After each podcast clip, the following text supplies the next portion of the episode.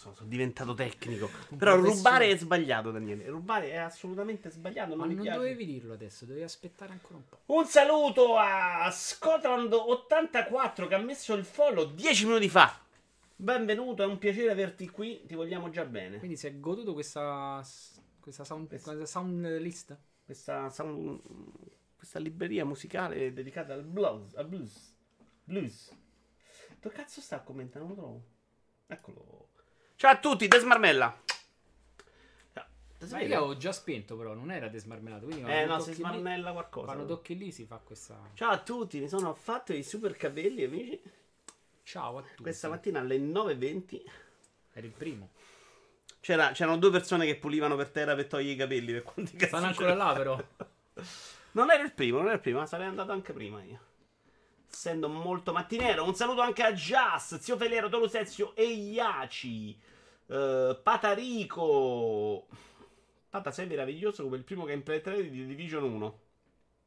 Zio, sei bello come la data di uscita di Anthem. Così. Di Anthem 2. Mazza quanto amore che c'è. Ciao anche ad Opez, grande splash. Pronto al 100% al commenta. Guardate, non voglio creare false aspettative, ma puntata fine di mondo, secondo me. Matto Smart, Gogul, Shuren. Nicola Chiappe, era da un po' che non ti sedeva. Dito io, ora potresti gentilmente chiedere al buon Stone, che è campione di skate, e Tony Hawk, se ha preso, prenderà session su Steam. Allora, ho preso Session su Steam, l'ho fatto, ho giocato una mezz'oretta, è molto bello, molto bello, non è... è carino, è fatto bene, i controlli sono molto, sono abbastanza... Siamo più dalle parti di skate o dalle parti di Tony Hawk? Allora, puoi mettere i... com- no, T- Tony Hawk è un po' la merda. Partiamo da questo... Non ti ho chiesto com'è Tony Hawk. Ti ho detto se questo il assunto. gioco è dalle parti di skate. È più dalle parti di skate. I comandi, però, secondo me sono un po' troppo complicati. Devi prenderci molto la mano. Perché con uno stick comandi il pie- un piede e con l'altro stick comandi l'altro. Prendi del velcro, sto. non la tengo mai. La puoi vita. tenere a mano se vuoi. Sì, tutto il tempo. No? Eh, Però puoi mettere anche i controller come skate. Quindi puoi fare subito qualche partitina al volo. Ma i controller di skate sono abbastanza limitati. Devi usare i comandi suoi nativi. Però è molto bello. Ciao, Fader. Non ho capito neanche che dici, tra l'altro, quando provi a spiegare cose. C'è, Ma sì, proprio, c'è proprio una parte di me che muore dentro. spegne. Esatto. Ma te l'ha tagliata al barbiere, secondo me quella parte è buona. Vai col primo video, Stone amico, perché ci vediamo. Ma si risbarmella subito. No, te smarmella. Ma l'avevo desmarmellato. Adesso, e adesso non devi fare un cazzo. Che stai... Vedi perché? Ma perché se lo faccio io non fa? Tu secondo me tocchi qualcosa. Non devi- puoi farlo perché se tu stai toccando qui, non puoi toccare lì. Mentre se tu tocchi qui, io posso toccare lì. Eh, ok, ma aspetta che io abbia fatto. Ma se tu mi dici di fare una cosa, io la faccio. No, sono obbediente. Chiaramente è meglio se faccio da solo se fai danno ogni volta. Oh santo cielo. Allora, ci Perché c'è vediamo. sto bordo giallo qua? Cos'è? Ah, eh, non lo so, ogni tanto mi capita. Eh, però fammi fare show, però, se no, se no così non andiamo avanti. Siamo qui in ritardissimo. Ritmo, già. ritmo, ritmo, allora, ci vediamo. Il nuovo annuncio The First Four Figures dedicato a Crash Team Racing. Le, smarmella poi. E se non fai partire, non posso toccare. Ah, hai ragione, stavolta hai ragione. Ecco, vedi che tu devi semplicemente fare questa cosa, non è complicatissimo.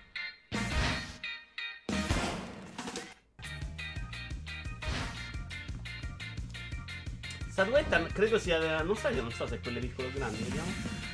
Pure un po' sputato. Però l'hai fatto in quel video. Lui a me piace, a te piace a te come personaggio? A me lui piace. Eh, simpatico, sì. Io ho anche voluto bene in un periodo della mia vita.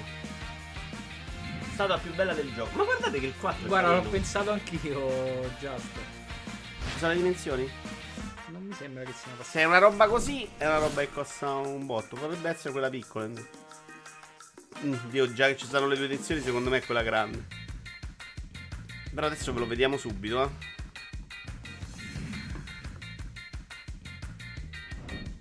Ah, con il podio anche gli altri due, carino. Però tanto ne hanno uno solo. Eh sì. Secondo me quegli altri ti danno. No, no, no. Danno il cartone dietro. Immagine. Molto bello. Ah, eccolo qua, 46 cm di altezza, eh. Quindi è una roba da bella, bella costosa. Da 4 500. No, non ce li spenderei. Con la piccolina, sai, ci avrei fatto un pensiero. Poi ci sono le altre di. Porca troppo. Allora, andiamo con la prima immagine invece che è la Limited Edition Collector Edition di Chris Tale, gioco che ormai è in attesa da un secolo. Però devi, stava a fa? devi togliere l'audio. Ha senso, ha senso. Eh, gioco aspettiamo da un secolo, che qui è uscita la data, credo sia aprile, non ricordo adesso esattamente. Una rana. C'è il peluche della rana che è molto carino secondo me. Se proprio devi fare una cosa, il peluscino già mi piace di più. Perché? Hype smisurato per Chris Tale, meno male che è Day One nel Game Pass. Oddio. Hype smisurato no, perché la demo non mi aveva lasciato sta voglia di, di giocarla in mille modi. È carino, cose simpatiche, però la demo mi aveva un po' raffreddato. Critiche per te, Eh, attenzione. lo so, perché adesso il- con la nuova scrivania i comandi stanno posizionati in un posto un Perché pochettino... sei scemo te, te la puoi mettere qua. Ma qui il problema è che dopo sta vicino al tuo mouse, lo devo toccare, se deve girare il filo e non ci sto, arriva. Lo sposto qua e Ma- poi fa quello che te pare. Possiamo fare così. ok. Sei scemo. Oggi, oggi ho deciso che posso toccare la scrivania. Allora, Via l'immagine. toccare, non devi toccare il mouse perché mi ci masturbo e la tastiera perché mi ci masturbo. Oddio, anche lo stream deck mi ci masturbo. Ok. Capito? Immagine numero 2 invece è la Legendary Cash di Mass Effect che è una collector edition moderna, ovvero quelle senza gioco. Costa 150 dollari. Tra l'altro oggi ho letto un articolo di uno che diceva no, questa roba non si fa perché non c'è il gioco. Ma viva Dio che non ci mettono il gioco dentro, se no si ammucchiano nei che stop 700 cose. Poi non è la collector edition del gioco, è puttanate dedicate a un gioco. Cioè, qual è la differenza?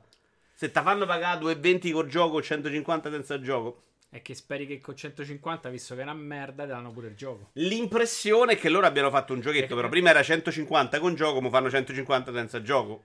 E lì si è un po' come la gamba dei Carpets. Allora, io sono un patito, tre- un patito, scusami. Come la gamba Ah, dei Carpets. Con 30 euro la facevi meglio, però... Sono un patito dei caschi, però questo mi sembra proprio una roba fatta con due spicci. A me non mi ricorda nulla Mass Effect. No, Ma, no, no- no, ma no. cioè, non la- il casco è per la serie o in generale è legato più a Andromeda che agli altri? Perché il casco del primo non me lo ricordo proprio così. Questo e sicuramente non è. Andromeda, sarà la Leggenda Liscia, sarà uno dei tre.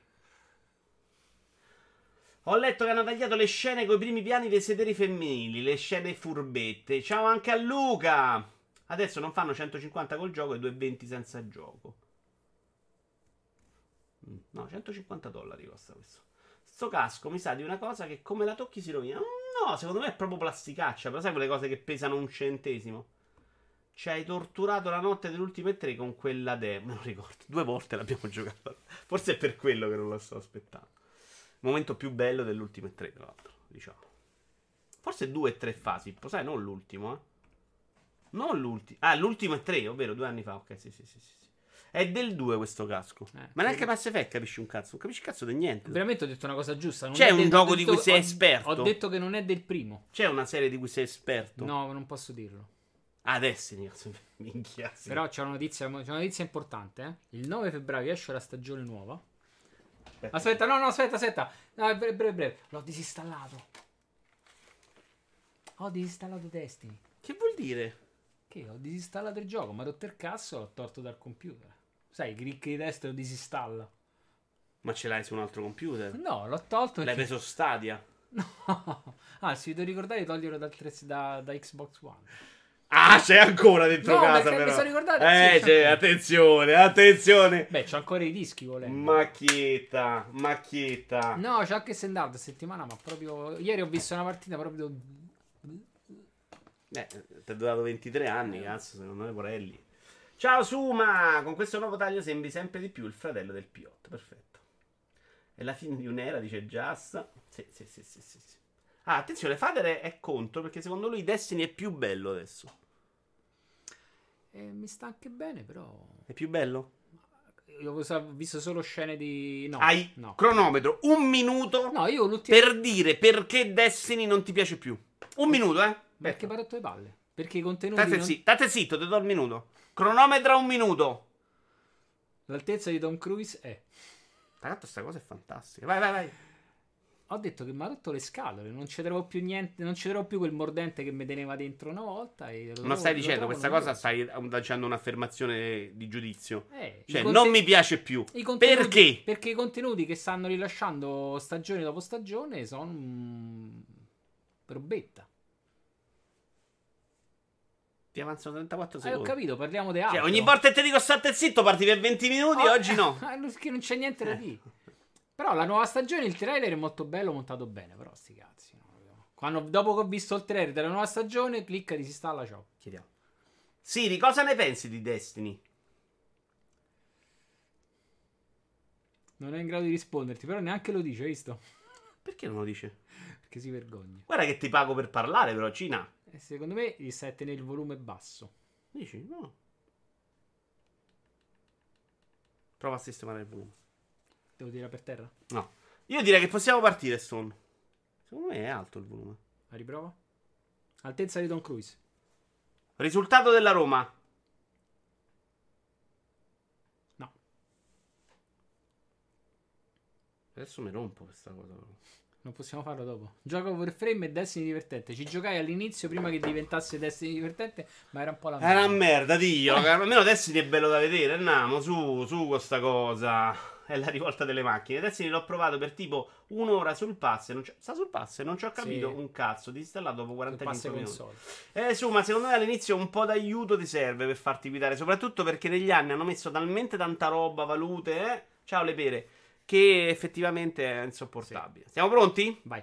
Io sono già pronto. Valve avrebbe usato Steam per tenere alti i prezzi dei giochi PC. Scatta la denuncia di chi? Solita class action americana. E quindi, come sarà sarà, qualche base deve avercela positiva.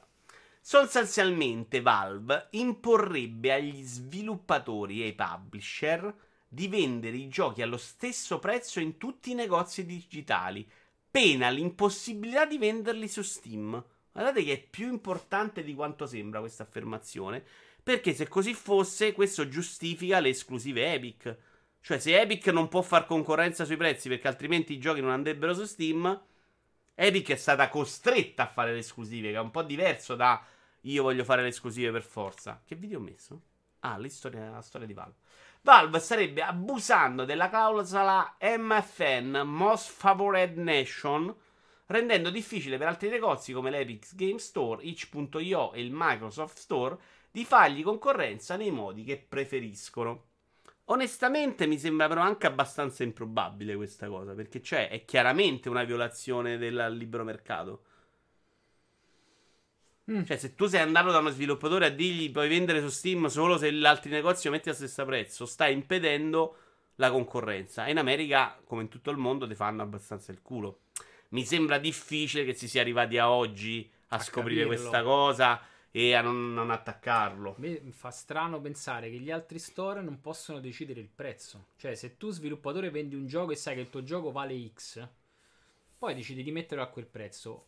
Chi in uno store dove lo metti a un prezzo più basso, entrambi immagino rinuncerete al guadagno, no? Perché tanto lo sviluppatore ha una percentuale per l'utilizzo di piattaforme, eccetera, eccetera. Una percentuale la perde lo store dove hai caricato il gioco, però perché non posso metterlo a un prezzo più basso? Cioè, se Epic decide che il mio gioco lo mette a 10 euro di meno. Ma Epic non decide quando mette il prezzo, mica lo decide Epic, lo decide lo sviluppatore. Eh, però lo sviluppatore si mette d'accordo con Epic e dice ok, mettiamolo a 20 euro.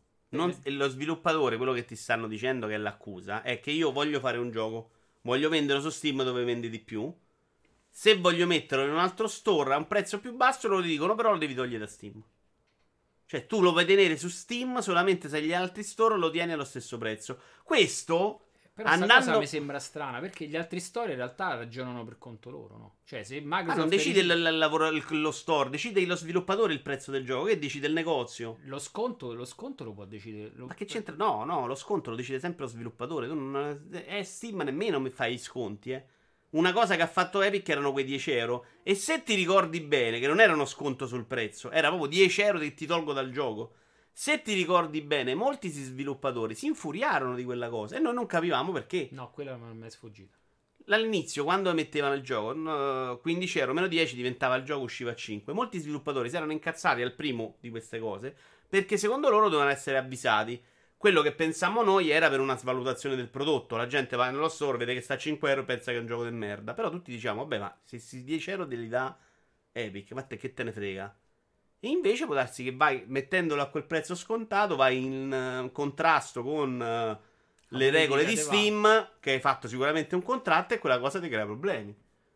ragioniamoci. Cioè, mi sembrerebbe una roba veramente contro i consumatori. Molto, molto brutta se fosse vera. Ma sta cosa non dovrebbe essere leggermente illegale. Secondo me lo è assolutamente. Infatti, se fosse vero, li sfondano. Ma boh. Perché se non ero tu hai un prezzo consigliato di vendita, di conseguenza l'antitrust ti avrebbe già fatto il culo. Ciao Brusim! Chi è quel ragazzino vicino, seduto vicino a sto? Tra l'altro stamattina la nipote di 4 anni mi ha visto e ha fatto Zio sei bellissimo! Stavo guardando un cartone animato. No, ero io. Ero io. Smettila di, di di fare lo scemino. Andiamo avanti? Non sapete niente di questa cosa? No, mi sembra. Comunque non hai capito un cazzo neanche questa volta. Facciamo No, un... io sto dicendo. Compriamo un, un pallattoliere là dietro. Ogni volta che non capisci un cazzo metto un punto. No, non hai capito. Sto... Cioè, non sto... sto dicendo. Secondo me uno store dovrebbe dec... può, può, decidere il prezzo in accordo con lo sviluppatore. No, no perché però quelli non sono lo, lo negozio classico. Loro sono una base in cui ti permettono a te di vendere. È come eBay eBay non è che poi decide i sconti sulla roba che metto io, sono io che ci metto la roba dentro che decido lo sconto, come anche Amazon se vogliamo, eh.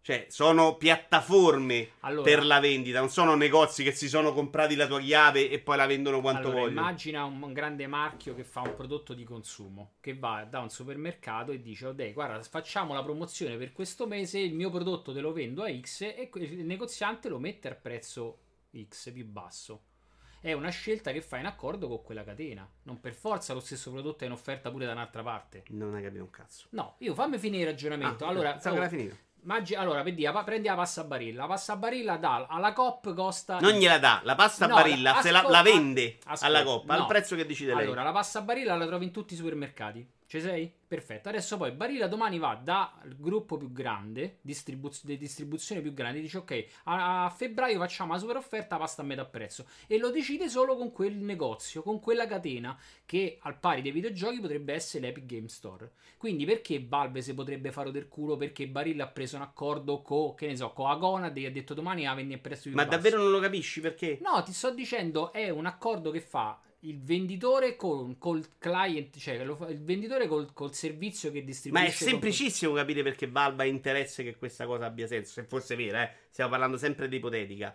Sono mercati diversi, però ti ripeto, perché quello che fai tu della pasta è diverso. Tu vai al supermercato che si compra la pasta e poi la rivende al prezzo che dice lei pagandola no, a un prezzo. Tu quando, non, è, no, non è, che la mette dentro e vende la no, pasta. Barilla non è che vende dentro al supermercato. Barilla ha già venduto quando è al supermercato. Quando, quando, ci stanno le promozioni, il marchio va lì va, va, e fa uno sconto su, sul venduto, però è sempre una roba sul venduto, non è una roba su io Barilla entro nel tuo supermercato e vendo. No, perché in genere funziona che tu vai. Allora, per quello che ne so io, per quello che ne ho visto. No, te lo dico al 100%. Eh, io ti dico quello, quello, che ho fatto quando stavo nel, nel, settore dei profumi. In realtà era così: cioè, viene, la, veniva Lore e ti dice: Guarda, allora questa è la gelatina, la compri così. Se ne compri 100 kg diventa così. Se ne compri Lei, La stai vendendo, così. però, capito? La sta vendendo tramite alla profumeria la, la, al distributore. Il ah, distributore eh. poi la distribuisce al prezzo che dice lui. Esatto, però il distributore è, diventa suo, fa quello che vuole. Se Epic se fosse comprata tutte le chiavi chiavi dei giochi, è chiaro che poi fa il prezzo. Perché Valve avrebbe interesse ipotetico a fare questa cosa? Perché se nella Epic Store non può metterla un centesimo di meno, ma perché la gente dovrebbe andare su Epic Store? E Valve ha imposto una roba agli sviluppatori, in, mh, forte della sua posizione dominante sul mercato e dei numeri che sono sicuramente allucinanti rispetto agli altri. Lei ti dice: se vuoi vendere su Steam, non puoi vendere a un altro a un prezzo più basso. Metti, dimmi il supermercato più grande per tornare alla pasta. Non lo so, cioè, non c'è più neanche Ocean, quindi non saprei chi... Vabbè, metti un qualsiasi marchio, cioè metti, che ne so, DS lunga, per dire, oh, che cazzo ne so chi c'ha grosso di, distribu- di, distribuzione, metti a Conad o a Coppa, va, È, è la catena che impone questa cosa, cioè la catena eh. va da Barilla e gli dice se vuoi vendere nel mio supermercato, è, è il rapporto opposto di quello che hai fatto tu l'esempio. Io sono la Coop, diciamo che è il più grande supermercato al mondo, anche se non è vero, ok? Io vado da Barilla e dico Barilla, se tu vuoi vendere da me la pasta, se vuoi io che io te la metto sui, ba- sui scaffali, tu agli altri non devi fare un prezzo più basso. Che è, che è commercialmente. E, e, cioè, e questo è illegale. Che è illegale, ok. Perché è, è, però è quello che fa Valve, non è il contrario, capito? La, e, cosa deve fare Barilla? Siccome ha in tutto l'interesse a stare per forza dentro la coppa perché è dove fa i numeri, sì. non abbassa i prezzi agli altri. Gli altri non cresceranno mai perché, perché Però uno se deve. l'altro decide di abbassare il prezzo per sua spontanea volontà, Eh, vabbè, riconoscendo la stessa percentuale Però lì stai sbagliando no? ancora perché l'altro che abbassa non è Barilla. Ho capito, l'altro Quello se l'è comprata, è- è- capisci? è- lo st- allora, lo store concorrente decide, ok, io rinuncio al mio, rinuncio al mio No, guadagno. gli store non sono gente che compra e rivende. È sempre lo sviluppatore che vende quella. Certo Vabbè, che. ok, ok. eh, lo sviluppatore non ha un intermediario che poi può fare come gli pare. È lo sviluppatore che gli ha detto o lo vendi a sto prezzo o no. E lui, se lui abbassa, viola l'accordo con Steam. Sempre ipotetico. Io ho capito quello che dici te, mi sembra, cioè, mi sembra, già, mi sembra più assurdo che si sia arrivati cioè, a questo livello. In Questo realtà il abbiamo cla- detto, però il client non ci avrebbe proprio senso a sto punto. Definisci il client. Il non- client con cui scarichi i giochi non avrebbe proprio senso se non c'ha nessuna entità, nessuna tutela da parte dello sviluppatore. Però vabbè, il mondo è così. Non ho capito che cazzo hai detto. Se, se io non, se il client non può decidere il prezzo perché lo decide lo sviluppatore, Il client. il client serve solo a La te devi come, immaginare come, vetrina, piattaforma. come eBay. vetrina- immagina come eBay. il esatto, esatto. Però a questo punto non c'ha senso, no? Ma sì che c'ha senso. No, perché... oggi, non- oggi secondo me non c'è, non c'è più lì. Cioè, mm, Ma perché tu sei mandato su un sito di un gioco indice che non conoscevi? È chiaro che vai su Epic Store o vai su Steam. Come fa a non aver senso la vetrina? È come dire che eBay non serve perché puoi vendere la roba a gente porta a porta. Cioè, minchia, no? È un'altra cosa. sì, La sì. vetrina serve.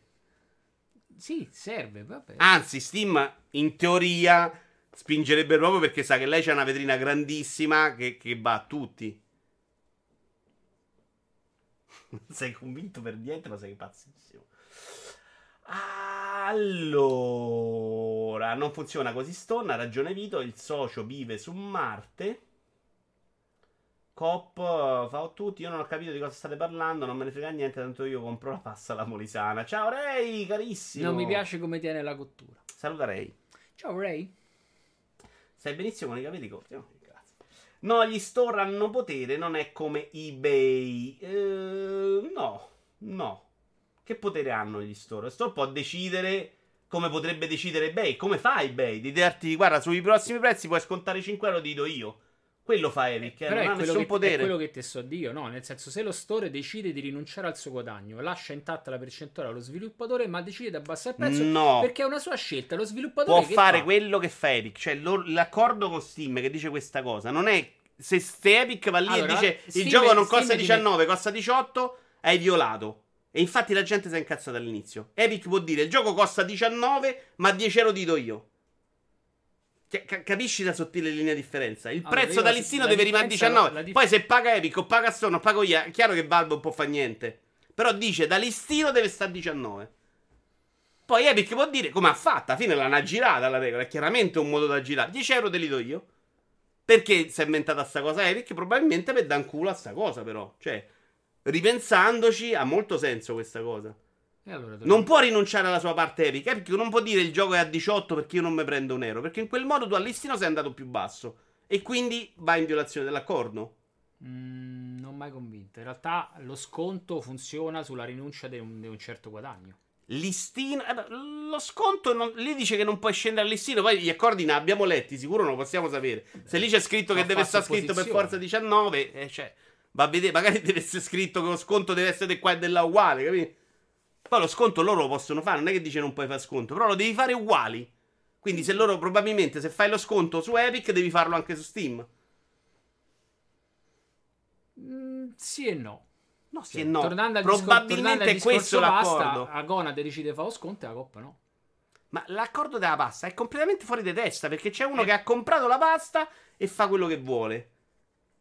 Qui c'è quello che ti dice non puoi farlo se, se è vero, capisci? Non stiamo a parlare di una cosa che non è che devi capire se ti piace o no, giusto o sbagliata. Se è vera sta cosa è così. Vabbè, io sto Cioè, fa- sto Eddie- a fa un Valve va pensiero. da te e ti dice: Stone, tu puoi vendere al prezzo mio, so puoi vendere dentro Coppo, dentro Cry, solo allo stesso prezzo. Puoi fare tutti i sconti che vuoi fare, la puoi regalare, la puoi tirare tasta alla Basta gente, che- però se la tiri in faccia sulla Coppa, la tirare in faccia anche alla Cry, capito? Questa cosa chiaramente sfavorisce il più debole. No, ci sto, ci sto. Ah, ok. Eh, è un misto tra eBay e negozi fisici. Secondo me è proprio invece eBay. Comunque, continuo a credere che sia impossibile che proprio Steam faccia una cosa così dittatoriale per i prezzi degli sviluppatori. Soprattutto ora che ha Epic che sta provando seriamente a scalzarli. Però, Just, anche secondo me, sarebbe, se lo mettono per scritto sono veramente scemi, mi sembra strano. Però mi meraviglierebbe che non l'abbiano pensata proprio adesso a fare sta cosa in virtù del fatto che Epic sta cercando di prendersi la sua fetta di mercato. Però la, prima c'erano anche gli altri, eh, c'erano GOG, c'era itch.io, che noi non abbiamo mai conosciuto per questo perché motivo. Magari, perché magari in realtà qui sono meno conosciuti, ma magari in altri paesi sono più usati, che ne so. non- Secondo me non li conosci perché se tu sapevi che su GOG trovavi il gioco al 50%, magari dicevi io uso GOG. Ma eh. Non lo possiamo sapere con certezza, è possibile, certo, per carità di Dio. Eh, tra l'altro GOG per un periodo è andato un sacco di bene con giochi indie che c'erano lì perché c'era più attenzione, esattamente come all'inizio su Epic, e perché c'era una roba vecchia che su Steam non funzionava e funzionava meglio su GOG. E... Vabbè, volevo dire un'altra cosa, mi sono perso. Vabbè. Eh, soprattutto anche Epic che sta provando seriamente a scalzarli.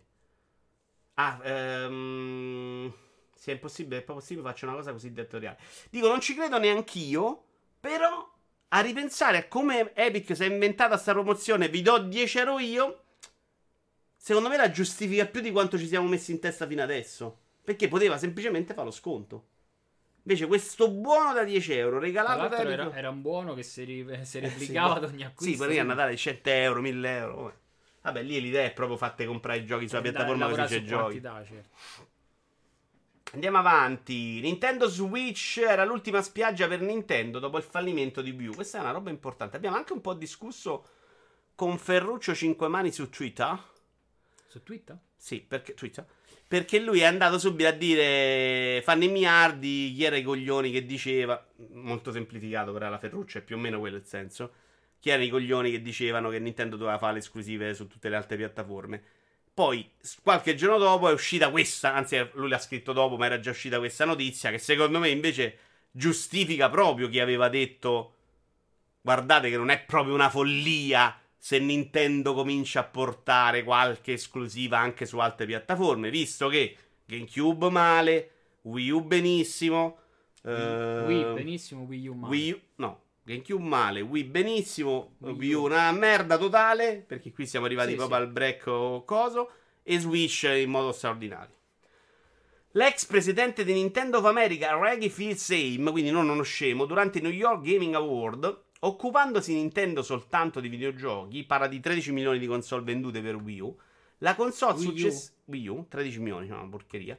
La console successiva l'ho vista come un prodotto make or break, ossia un ultimo tentativo. Cioè, la, la definizione make or break, secondo me, è chiara. Poi non ti dice cosa avrebbe fatto dopo, avrebbe fatto esclusive da un'altra parte, avrebbe leccato cammelli, avrebbe venduto crostratine. E, e questa la, la si lamentava Ferruccio con Simone Tagliaferri che aveva scritto la notizia. Vero, tutto il resto è interpretazioni, però fare una console make or break ha un senso. Cioè, Nintendo sarebbe cambiata. Eh, ma il distributore del gioco che interesse avrebbe a vendere a meno ad Epic? Dice Luca. Esatto, nessuno. Sì, sì, ma secondo me sono sei un po' incartato sul No, discorso Epic in realtà è venditore. il distributore, però. Io quello che dico, No, la, no. la concorrenza, dato che il, Però il- il, venditore del gioco, il produ- lo sviluppatore, svilupp- è Barilla. Lui ti dice: Ma che cazzo gliene frega a Barilla che Epic fa più ascolto? Cioè, perché dovrebbe abbassare il prezzo per far vendere più bassa perché in realtà tu hai necessità di farti conoscere per cui fai un prezzo concorrenziale. A sto punto, visto che il tuo blocco ce l'hai su Steam dove c'hai la clausola, nessuno ti vieta di prendere un accordo con Epic dove, dove cioè se Epic fa un accordo diverso per eh, avere più visualizzazioni, cioè per, per, Ok, per per, visibilità. Tu più- scambieresti il prezzo con visibilità. Eh. Ok. Ah, sì, hai risposto bene. Bravo. Grazie. È la prima cosa mezza sensata che dici oggi. Siamo solo alle 2.55. Minchia, cazzo. Eh, su Epic le commissioni sono minori, quindi lo sviluppatore prende più soldi a parità di prezzo. Ha ragione anche Shure, tra l'altro. A proposito di Switch, video, secondo te Switch supererà PS2 e Nintendo DS? Secondo me non li supera per un pelo. Eh, non è impossibile, dice se- sparapalle. In caso di fallimento, questa è l'interpretazione di, Simo- Due. Ah, cazzo. di Simone Tagliaferri. È probabile che Nintendo avrebbe cambiato modo di approcciarsi all'industria dei videogiochi, forse smettendo di produrre hardware dedicato e lanciando le sue IP su altre piattaforme, come fece Sega dopo il Dreamcast. Allora, l- l'affare Sega è quello che si usa per dire Nintendo avrebbe fatto, cioè Nintendo non ha nessun vantaggio perché dice è andata male Sega e vanno male tutti, non è vero. Nintendo non è Sega, secondo me. Se porti Breath of the Wild e Mario Kart sulle altre piattaforme, io resto dell'idea che venderebbero un miliardo di copie in più e le loro IP avrebbero un interesse incredibile. Perché questa cosa se- si tende sempre a dimenticare quando va bene. Wii, Switch. Ma le IP di Nintendo non possono essere una discriminante importante nelle vendite se poi esce Wii U ed esce GameCube e non se le incula nessuno. Vuol dire che non è quella la parte della formula che spinge la, la vendita delle console, no? Mm, Se no, se no funzionerebbe sempre. Perché funziona una console sì e una no? Se è Zelda quello che ti no, fa no, vendere ok, la console, ok, te lo fa perché- vendere perché che- Wii U non ha venduto un cazzo. Cioè, tanto c'è comunque c'è sono i giochi che tra l'altro Però stanno magari- facendo su Switch. Però eh. magari è il discorso che lo Zelda che è uscito su Wii U non era neanche il super Zelda della vita e, e quindi Sì, sì, non però c'era, c'era il. Mario che era uscito qua. È chiaro, forse tra l'altro Breath of the Wild è uscito su Wii U. Eh. però Attenzione. Breath of the Wild Alla fine era già Switch, morto, eh. è uscito su Switch, è uscito anche su Wii U. Però era Switch probabilmente la console dove puntavano di più. Mm, Secondo me la, la console di riferimento iniziale era Wii U e poi l'hanno passata a Switch. Poi Nintendo è molto onesta in questo e dice ok, però lo faccio uscire ancora su Wii U. C'è chiaro che poi puntavano Switch, avevano Però 13 milioni di copie. devi giocare vabbè, Tanto Zelda, se guardi i numeri, non vende neanche tanto. Perché Zelda mi sembra ha fatto 18 milioni. E c'è Mario Kart a 50. C'è Luigi's Mansion a 10. C'è la proporzione. sono sempre quelli però i, su- i suoi parametri per, per quella No, 10 tipologia. milioni di Luigi's Mansion non l'aveva mai venduto in vita sua. È una roba fuori Però di non è qualcosa che vende al di più degli altri, no? È sempre quel giochettino di nicchia che resta, diciamo, più basso. Al- al- cioè, No, no, per me sono tante Luigi's Mansion. È poca la differenza tra Luigi's Mansion e Zelda. Però eh, il senso è che secondo me non possono essere le IP quello che spinge la gente ad acquistare le console. Perché se no non No, si spiega perché poi capi- improvvisamente non vendono. Io non so, il pensiero mio è che Wii ha venduto troppo. Cioè, più di quanto si aspettavano loro sicuramente. Ma anche a- Switch, ad eh, un cioè. pubblico che probabilmente non... Però Switch secondo me l'hai venduta... a- Cioè, il pensiero mio, poi la percezione è che Wii l'hai venduta veramente a tutti, cioè per chiunque, a chiunque, cioè qualsiasi tipologia di persone. Vabbè, però era proprio una venduta- strategia commerciale. Eh, ci ok. sta. Ovviamente Wii, che era magari un pochettino più settoriale, non, poteva, non potevi rientrare nelle stesse case tutta quella gente. perché- Wii U. Wii U. Ok. Switch probabilmente invece è entrata proprio nei- in tutti, tutti i giocatori medi e sono comprati Switch. Quindi è, è diventata la console perfetta per gli indie. E e per questo dico sempre che Switch 2 funzionerebbe meno in questo senso. Perché ce n'hai già una. Però vediamo, magari la fanno super meglio. io penso pure che Nintendo, se avesse fallito, magari i giochi ne avrebbe manco venduti. Eh. Cioè, non ce la vedo a mettere Mario in- dentro una. Non, non perché non può vendere alle altre console, ma per le sue politiche molto No, eh, restrittive questo è un altro discorso. Tu dici avrebbero proprio smesso di fare videogiochi. È una possibilità, eh. No, per, per come loro sono controllori del, del- del loro ecosistema, è difficile che devono dare qualcosa Però, non c'hanno ipo- dopo parliamo di stadia fallimento di tutto come può andare a finire il gioco in streaming. Ma se passa il gioco in streaming, cioè Nintendo non le vende più le console, se diventa la, la normalità. Non è no? detto pure E quindi questo pass- E che fai? Tu continui a vendere una console con tutti No, che giocano nel senso gioco magari, Chrome. Magari, ma- magari, magari nel. ehm, Cioè, se, se- se votano pure loro allo streaming e cambiano mentalità. Non c- Ok, quindi ti fai una piattaforma online solo Eh, per ma te. sarebbero capaci, eh. Però a quel punto posso fare una tecnologia che vado online sul mio browser personale, ma perché non darlo a tutti nell'universo? Anzi, diventerebbe comunque a tutti. Cioè, se non devi più obbligare una persona a comprarsi la console, in streaming, quando fai un gioco, è- diventa automaticamente per tutti. Cioè, il limite Sì, sì, di, sì. essere, di fare un gioco per chi si è comprato la console sparisce. Sempre che sta solo game Ti- streaming ti, prende diventa, piede. ti diventa proprio un paletto dopo, al contrario. Cioè, dopo Un c'è- non paletto. No, se dopo c'è solo la console. Ah, esatto, esatto. Diventa un limite che non ha nessun senso. Poi Nintendo magari lo fa vent'anni dopo, però farà prima o poi, no? Leggo anche un po' loro, eh. Allora. Ah, Opez. spara, l'abbiamo letto. Pensa- pensate eh, un IP come Pokémon su altre console quanti miliardi farebbero in più?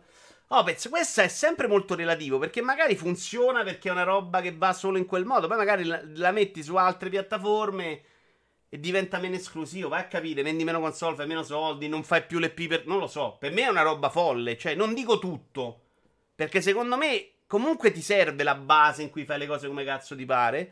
Però Breath of the Wild, che lo fai uscire due anni, dopo su, due anni dopo su PC in 4K, ma che cazzo toglie a Nintendo? Tutt'al più aggiunge, no?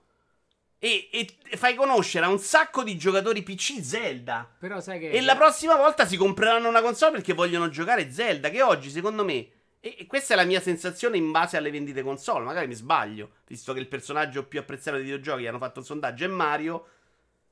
A quel punto, secondo me, hai, hai migliorato le 2P.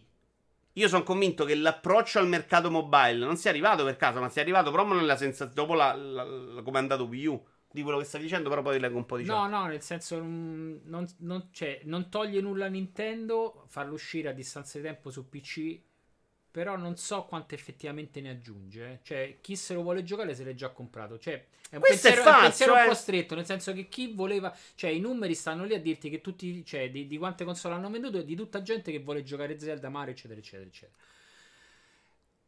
Quanta, quanti proprio fisica, quanti ne potresti prendere a distanza di due anni che vogliono. Quanti è difficile stabilirlo, però qualcuno te lo porta. Cioè, Tony te lo saresti preso. Faccio un esempio proprio per parlare di uno di noi, no? Sicuro non ci stanno Però altri to- Tony. to- Non è vero Tony, che. Tony se- però non si comprerebbe mai Switch comunque. E infatti non E a serve. Ecco perché ti dico tempo, a non se la PC. comprerebbe Ma non gli serve Switch se lo porti su PC, quello dico io. Perché dovrebbe comprare Switch? Te vendi Zelda, fai conoscere Zelda. Se, se innamora del Breath of the Wild, Tony, Eh. Switch 2 magari se lo compra. Non è vero che no.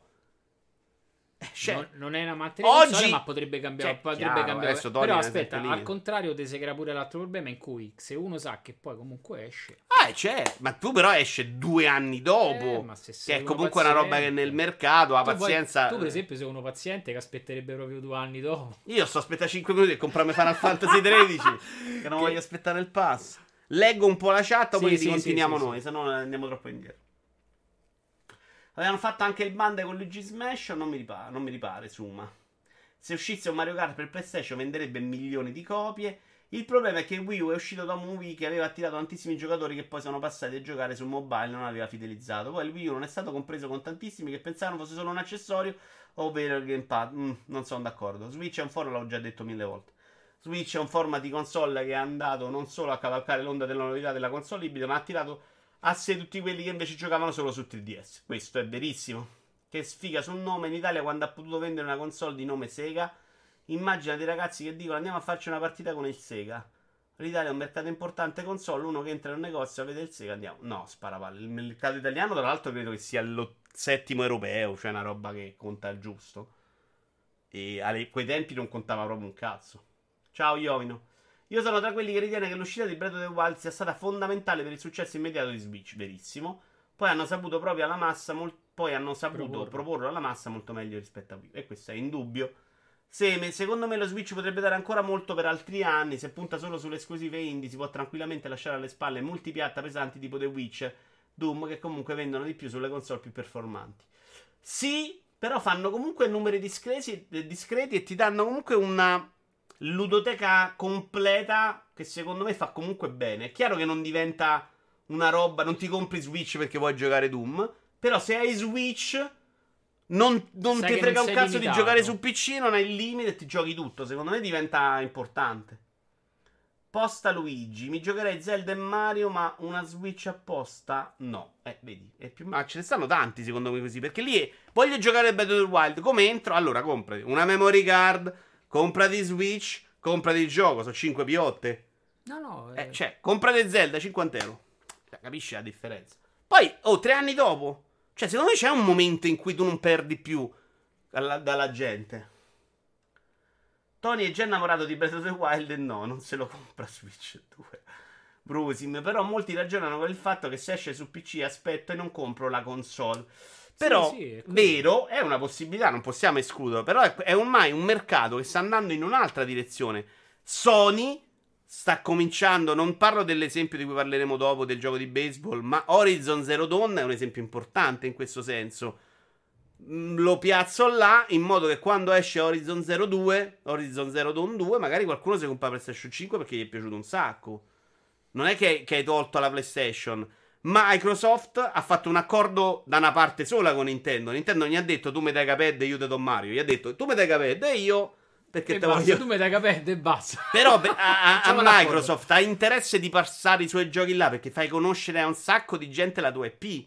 Caped poteva essere una cosa che gli utenti Switch non conoscevano affatto. E infatti vende anche bene. Quando uscirà Caped 2 sul pass, qualcuno dirà: Mmm, mi devo comprare una console e poi pago il pass 9 euro. Sai che tutto sommato Oppure me lo posso giocare su cloud col, col cellulare e il controllerino del merda e mi gioco Cuphead 2. Cioè, l'hai fatto conoscere, hai fatto un, un mercato che ti apre altre possibilità nelle IP. Nintendo, chiaro che parte da delle IP molto forti, ma sono delle IP che il mercato. Eh, Mattia Ravanelli mi diceva che ero. Che prendendo dal GameCube poi stavo segando tutta la storia e prendevo solo la parte che conveniva a me. Ma secondo me prendo la parte di storia GameCube un poi che rappresenta il mercato attuale. Con Sony dentro, Microsoft dentro e Sega fuori. Cioè, quel, per quello parto da là. Perché secondo me da quel punto in poi si vede questo andamento un po' altalenante in cui è evidente che le P Nintendo non sono centrali nell'esperienza di console Nintendo. Ciao Canevra. E sono deficienti gli utenti che non trovano l'IP Nintendo centrale, per carità di Dio. Però poi la gente su Wii U era tutta una merda, non compro i giochi che schifo. Su Switch si sono ricomprati tutti, oh. Tutti, tutti, era uscito tutto adesso, che manca? Eh, quello nuovo con Browser Fury, Mario Super eh, Mario. quello sta riuscendo, che è rimasto? Il Paper Mario. Quello bello che Con lo Splash, esatto. Eh, hanno fatto uscire un altro e per me non è bello e tutti dicono che è capolavoro. Cioè... Iovi non l'ho salutato, Brusi, me lo ricordo no, bene. Ah, post, no, la sarà... ha fatto la battuta? No, no, ha fatto un post lungo. Ah, Iovi no? Sì. Perché non me l'hai detto? Ecco È perché non ci sei arrivato. Ah, è vero, sono arrivato a questo sopra. No, no, ho saltato, ho letto Tony. La... L'ho proprio cancellato mentalmente. La mia idea è che Nintendo si trova in una situazione abbastanza in bilico. Vendere i giochi in multipiattaforma fa vendere di più a matematico. Ma secondo me parte dalla fortuna di Nintendo sta nel, parte della fortuna di Nintendo sta nel fatto che vende le console e tutto l'ecosistema. Se diventano solo software rischiano di fare la fine di Sega. Io sulla parte solo software eh, ne possiamo parlare, ma non è quello che sto chiedendo adesso. Cioè non sto dicendo abbandonare le console, sto dicendo comincia a farle girare tipo l'eroina al tossicomane eh, piano piano, cioè cominci a farle girare un po' perché il mondo sta cambiando e ti prepari. E nel momento in cui le cose vanno molto male come Wii U, hai un piano B. Poi, Nintendo sono bravissimi a vedere so geni, non è vero, perché hanno fatto due console che non si è inculato nessuno, quindi non so i campioni del mondo in cui non si può dire niente. Anche Death Stranding, Death Stranding però credo che sia una roba un po' diversa perché non è Sony. Sony finanzia, ma poi Kojima è libero di fare quello che vuole. Quindi un po' diverso. A quel punto guadagni sul gioco, non sulla macchina. È più sensata per un team di sviluppo. Per Caped, per macchina intendevo PlayStation, manca Xeno X. Manca Xeno X, sì. Xenoblade che è anche molto richiesto. Che però all'epoca... Non è che se non ho giocato molto. Siamo, scusa, io non mi sono perso. Il sistema di combattimento del nuovo Paper Mario è ridicolo, nonché brutto. Ah, ci ho dato. Però lo dice uno con Nick Sparapalle che c'è un problema. Sono d'accordo, secondo me è terribile il sistema di combattimento del Paper Mario, proprio terribile. L'altro era classico come vuoi, ma questo poi non... Vabbè, ne abbiamo già parlato. Andiamo avanti? Se vuoi sì. Comunque, vabbè, il punto era se era una follia o no. Lasciare perdere se sia giusto, se vende. Anche sto paragone Nintendo diventa Sega. Mm non è detto perché Sega faceva cose belle, cose un po' gne gne gne su generi che sono andati morendo nel tempo. Nintendo fa la roba Nintendo che alla giocatore Nintendo continua a piacere un sacco. Sparapalle è un nuovo nemico della vita, si chiama Spawn. Uh, io ho saltato proprio per mare, non mi ha ispirato per nulla. E io in realtà ero dal trailer eccitatissimo, ma non ha funzionato. Va bene, andiamo avanti. La, le Collectors Edition sono l'ultimo baluardo del mercato fisico. Ed è un articolo da Eurogamer.it di Manuel Sant'Angelo. Magari non sarà il prossimo anno questa generazione, ma presto o tardi il mezzo di distribuzione predominante sarà soltanto uno. Parliamo ovviamente digitale e fisico. Così come è già accaduto negli ultimi due decenni in altri contesti, come quello musicale. E semplicemente guardando al numero di edizioni proposte si può facilmente capire come quest'ultimo baluardo del formato fisico difficilmente perirà, punto su cui ho anche dei dubbi. Alcuni editori hanno provato negli anni a pubblicare collector editions provviste del gioco, e qui capita a fagiolo, come Red Dead Redemption 2 e Battlefield 1, sebbene si trattasse semplicemente di collector box associati a un titolo. Il pubblico non ha ben accolto queste iniziative, perché è stronzo, dimostrando di essere ancora molto legate a quelle classiche che rappresentavano effettivamente delle edizioni più bregiate di un gioco e non solamente dei gadget acquistabili separatamente. Allora, Vai, vai, finisci. finisci. no, dimmi la tua. No, ho detto probabile che vengano recepite male o pubblicizzate male, no? Recepi- Fai- Recepite male sicuramente, perché sembrano una inculata. Ti faccio la collector edition del gioco, ma non ci metto il gioco. Cioè, proprio a incartarla viene una porcheria. Oppure quando ci metti dentro il gioco, ma in realtà è il codice. Anche, Che anche, anche secondo quelle me erano- proprio chi Però la sì, vuole, vuole proprio il disco. Sono d'accordo, tra l'altro, eh, cioè la compro fisico, ma devi dal disco, sono abbastanza d'accordo. Però anche il disco è diventata una roba proprio... Cioè, il disco di Destiny, no? Dopo 600 aggiornamenti, che cos'è di Destiny? Non è niente. L'installazione basta. Ma nemmeno, No, perché poi- poi devi scaricare tutto per giocare, perché poi manco online ci vai con quell'edizione. Ah, no, no, no. Eh, capisci che a volte è diventato proprio una roba anacronistica. Io ne sono la prova vivente, ho solo ricomprato giochi che già ho so... Mi sono ricomprato giochi che già avevo solo per averli fisici, vabbè questo anch'io. Ma qualcosa mi ha fatto switch nel cervello e da qualche mese vado solo di digital.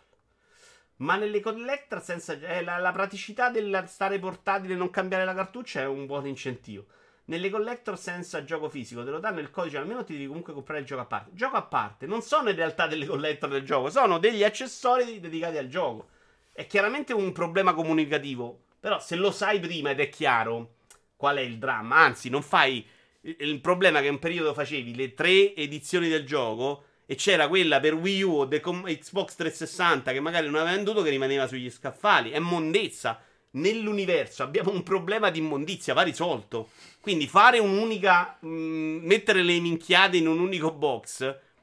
Che cazzo cambia l'universo? Se mi piace la statua di Melma, ma che me ne frega che poi il gioco devo comprare a parte? Si fa il discorso di prima sui prezzi poi. Perché ovviamente ci hanno giocato per aumentarli.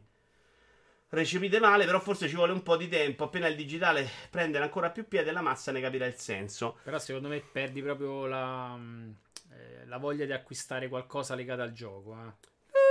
Eh, Io, per esempio, non la perderei. Però, sì, probabilmente per molti era Perché- proprio colleziono le collectors dei giochi. Era diverso da comprarmi la statuina. Sai che è? Che perdi proprio perdi alcune abitudini dove comunque prima andavi al negozio a comprare il fisico. Ah, beh, certo, questo e è vero. quindi il fisico adesso già te lo compri sugli store online e già non lo vedi, non lo tocchi. E non c'è proprio se- cioè la limited rischi che la collector, insomma, la box ti passa proprio Ci sta, ci sta, capito, ha senso. E io credo che il futuro delle limited non sia questo delle collector con le tre cartoline, le cose banali che fanno i giochi grossi, ma sia nella roba a tiratura limitata che stanno facendo un sacco di siti eh, su internet per la roba indie. Quella roba, secondo me, quella che abbiamo visto di Hollow Knight qua dietro, per esempio, quella roba un po' più dedicata, con un po' più di cura, un po' più varia, secondo me un futuro ce l'ha, perché va a prendere una porzione di collezionisti che sono comunque sempre disposti a spendere soldi per avere l'oggettino carino, che però è limitato, non è la collector super limited venduta a un milione di copie, che è una roba proprio contro di natura, esatto. Che vabbè, quella già costava, non è che ce ne stanno un miliardo Ma in poi giro proprio al- spazio. alla fine si sono trovati a vendere a 5 euro per levarsi da, dal Poi eh, ti ritrovi dentro i negozi questi pacconi.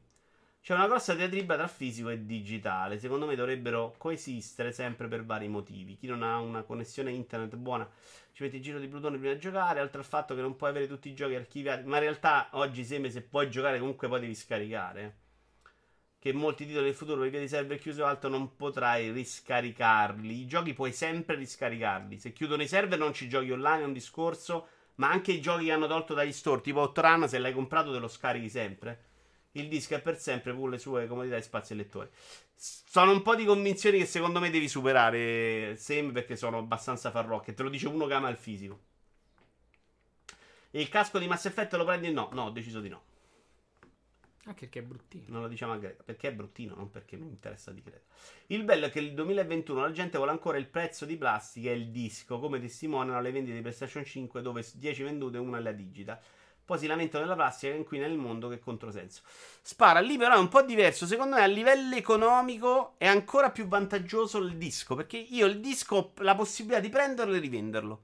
Se mi togli questo, io il passaggio digitale, esattamente come l'ho fatto su PC. Perché su PC io so- ero fisico esattamente come sulle altre console. Ma nel momento in cui mi hai tolto ogni possibilità di andarmelo a rivendere su PC, e già il mercato dell'usato su PC è sempre stato una roba molto di parte, ma nel momento in cui hanno collegato il gioco all'account è finita, basta, non me ne è fregato niente. Cioè del disco semplice dentro la confezione senza libretto. Non me ne frega niente. A me piaceva il completo completo, cioè i 5 dischi di GTA 5, manuale bello, mappa, cioè quello già può essere un acquisto di un fisico. Il fisico di oggi non me ne frega niente, cioè prendi un gioco PlayStation Ghost o qualsiasi. of Tsushima. Eh, quella roba là non me ne frega, cioè non, è, non sono che amante fisico mi piace quella roba là, l'ho superata. A me piacciono le scale di cartone. Su Switch c'è la cartuccina, già mi piace di più. Però non andiamo a fare il discorso fisico digitale che ce ne frega il giusto. Eh. Ma anche per il day one molte volte conviene il fisico su console, dice Sippo. Comunque io inizio a credere nel karma. Sono passato al digital e dopo due mesi sono venuti a fare gli scavi per la fibra. Uh, certo, ma se distallo un gioco e poi voglio rigiocarlo più avanti, ci metto troppo a riscaricare. Eh, vabbè, cioè, cioè, c'hai problemi di connessione, ci sta, però entra nell'ottica che questo lo supereremo nel tempo. Ormai tra pass e giochi regalati, chi va a comprarsi i giochi usati su eBay? No, quello funziona ancora molto, fate. Io li Eh, vendo. perché magari il compro. gioco che ti piace puoi anche avercelo se lo trovi a un prezzo Finché funziona così, anche quello perché che sto comprato poi puoi te lo rivendere. compri due volte perché magari te lo sei comprato digitale all'uscita poi te lo ricompri a due soldi quando Bravo. Oggi tre. eh cazzo proprio eh beh perché era la puntatona No, che modelle? Mi hanno bloccato il video su YouTube settimana scorsa. Non si può più fare modelle, ragazzi, è un problema. Allora, ci vediamo due video. The Day Before che me lo sono scordato la volta scorsa, Stone. E guarda che in ottica The Division, secondo te, ci piace, eh? Vai di Smarmel. ma vabbè poi. Perché siamo partiti così here. Ah, perché sono 4 minuti. Hanno fatto un annuncio trailer da 4 minuti, veramente? È una limited è la collector degli- dei trailer questo Ah, che tanta roba, eh. Infatti pensavo fosse veramente un DLC di The Division quando l'ho visto la prima volta. con questa tre frame di chiusura a sportello Non l'ho neanche visto? Yep. Però I'll find out what's in the skyscraper, ci si avvicina, eh. Anche le animazioni mi sembrano un po' più farlocchette, però. Guarda quanti riflessi have here. Altro motivo è che digitale Day One costa troppo, fisico è pieno di concorrenza e trovi i giochi a molto meno. Digitale si è legato a doppia mandata con i prezzi dello store. Però su PC questa cosa in realtà non è verissima, anzi. I prezzi degli store si sono abbassati, sì, digitale, comunque il digitale day prezzi. one in realtà eh, costa come il digitale fisico alla fine no? Cioè, forse il Mm. fisico scende un po' prima rispetto al digitale Sì, sì, però anche sì, è chiaro che nel momen- finché dovranno spingere il fisico e ci sarà GameStop sarà difficile il passaggio. Nel momento in cui si andrà direttamente al digitale, secondo me avremo più variazioni di prezzo, cioè ci sarà il, del il gioco da 70 euro, ma ci sarà anche di più quello che uscirà a 49 o a 39. Poi è una cosa che succede anche oggi. Secondo me a livello di prezzi tutto possiamo fare meno che lamentarci al giorno d'oggi. Cioè i videogiochi sono scesi un sacco di prezzo, scendono prima. Il fisico al day one su Amazon lo porti a casa a 55 su console 60 o 70. Vabbè, che dici? Non ce la fa? Ce la fa? Ce la può fa? non si è visto niente però questo c'ha sto zaino gigantesco poi Oh, che poi vedi. Ma più che The Division mi sembra una roba molto più dei Z come mm, tono. Non ti piace? Ti piace? mi dice un po' un cazzo Non dice niente. Allora ti faccio vedere un altro gioco brutto perché dopo gli annunci fighi ce l'abbiamo dopo. Questo è Monster Jam Steel Titans 2. corse di macchina Magari vi piace. Ma l'hai provato quello regalo sul Plus? O non c'è più Plus? no? no ce l'ho il plus L'hai provato? no Destruction Destruction Star. qualcosa no l'ho, l'ho riscattato ma non Io l'ho guardato troppo bruttino. Pare una roba fake come quella della scimmia cinese. Eh, no, non credo. Là più che altro se guardi il rate trovo fake fake sì o no, eh. Cioè, se, può uscire davvero a due frame. questi hanno fatto le Lego di queste dei Monster Truck Mm. Piace? no No, veramente orribile. Questo è su free playing la nostra spazio. Vabbè, non ci piace. Ci piace, non l'avevo visto. Andiamo avanti. Videogiochi e cheater. Summit G incolpa gli sviluppatori e scatena la reazione dei social. Cheaters never prosper. Lo streamer Summit 1G, come lo vuoi chiamare? Summit 1G La piaga dei cheater sia dovuta. ah, lui dice che la piaga dei cheater sia dovuta al disinteresse degli sviluppatori di giochi AAA. Domandandosi su Twitter come perché le software house di titoli AAA hanno ancora così tanti problemi con i cheater, davvero non capisco come possano consentire tutto ciò e lasciare i giocatori a loro stessi. Sviluppatori, investire dei fottuti soldi. Chi ti sono sembrato? Nessuno, ma mi sta chiedendo se lui l'avesse detto proprio con questa voce. Ma come nessuno? È di tutta la vita, queste sono le sue parole. Ah, ok, no, pensavo che stavi imitando la voce di qualcuno. Ma è molto no. deluso, no? Alan Pierce, la giornalista. Just ti ha preso al volo. Grande Just. Io pensavo che stavi imitando qualcuno. Ah, fanculo. Alan Pierce, mi serve veramente un'altra spalla, sono Eh. proprio sprecato. Alan Pierce, la giornalista e youtuber entrata residente in Sony Santa Monica, gli ha risposto, gli ha detto, amico mio, perché è estremamente difficile e persino impossibile in alcuni casi prevenirlo. Ma questo non significa che gli sviluppatori abbiano accettato passivamente questa situazione. Le software house investono costantemente un sacco di soldi in sistemi anti-cheat. E poi sai, lo sviluppo di un videogioco non è roba da poco, anzi, c'è chi dice che sia un lavoro piuttosto difficile. Ma non è detto. eh. Cioè, lui dice: dicono. È complicato stargli dietro. Io questa cosa, però, non possiamo saperla bene. Perché chi cazzo? giocavo al bar. Addirittura. Non possiamo sapere se è effettivamente una roba impossibile, complicata o no. Però, se nessuno riesce a risolvere il problema e non ci riesce Counter Strike che c'ha un miliardo di giocatori, non ci riesce Warzone che ce n'ha 700 miliardi. Lui diceva questo Summit G che Fortnite non c'aveva problemi di cheater, ma Ah, beh, in realtà ogni volta che esce una skin trovano il glitch su quella skin che diventa. che devono pecciare la No, skin. è chiaro che probabilmente ci devi dedicare tanto. Però, se stiamo a parlare dei crunch perché non ci riesci a stare dietro, dei costi di sviluppo insostenibili, ma quanti soldi puoi spendere per evitare che i cheater rovinano il gioco? È, è chiaro che poi perdi anche altri soldi perché la gente scappa. però deve essere un delirio perché poi tu risolvi un problema e la gente se ne inventa altri. Siamo d'accordo, no? Sono bravissimi. È una lotta contro il tempo. Uh, Iovin, ok, ha detto sempre Idi. Abbiamo visto abbastanza serate Rainbow Six per capire subito che fosse Idi. Però Stone non ci è arrivato già.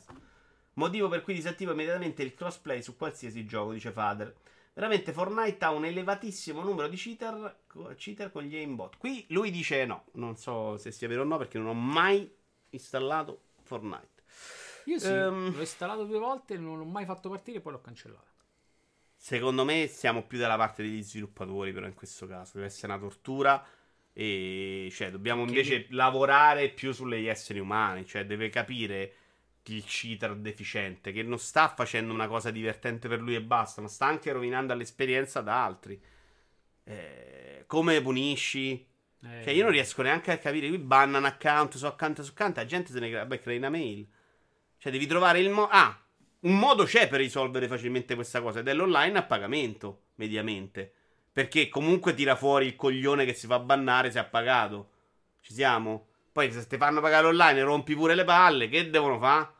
Perché chiaramente il limite credo sia quello. Cioè, non dico che pagare risolve i problemi. Perché cheater ci sono stati anche nei, nei no, server dai una online. bella scrematura all'accesso. Esatto, perché poi quello sa che paghi la, la mensilità, se te buttano fuori il giorno dopo, le buttate i soldi, è difficile che metti i cheater dentro. Counter Strike, da come mi ha raccontato Idi, è diventato da una libera tutti quando è diventato free to play.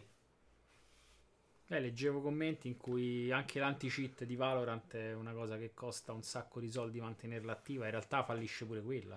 Ma il cheater lo fa proprio per rovinare l'esperienza degli altri nella maggioranza dei casi. Lo fa in qualche volta, in qualche altro, probabilmente mi vado lì, mi diverto, faccio scemo, do fastidio, però non- secondo me nella sua mentalità non è l'idea di rovinare agli altri, è di divertirsi spalle- alle spalle degli altri, è comunque cretino ma è un po' diverso.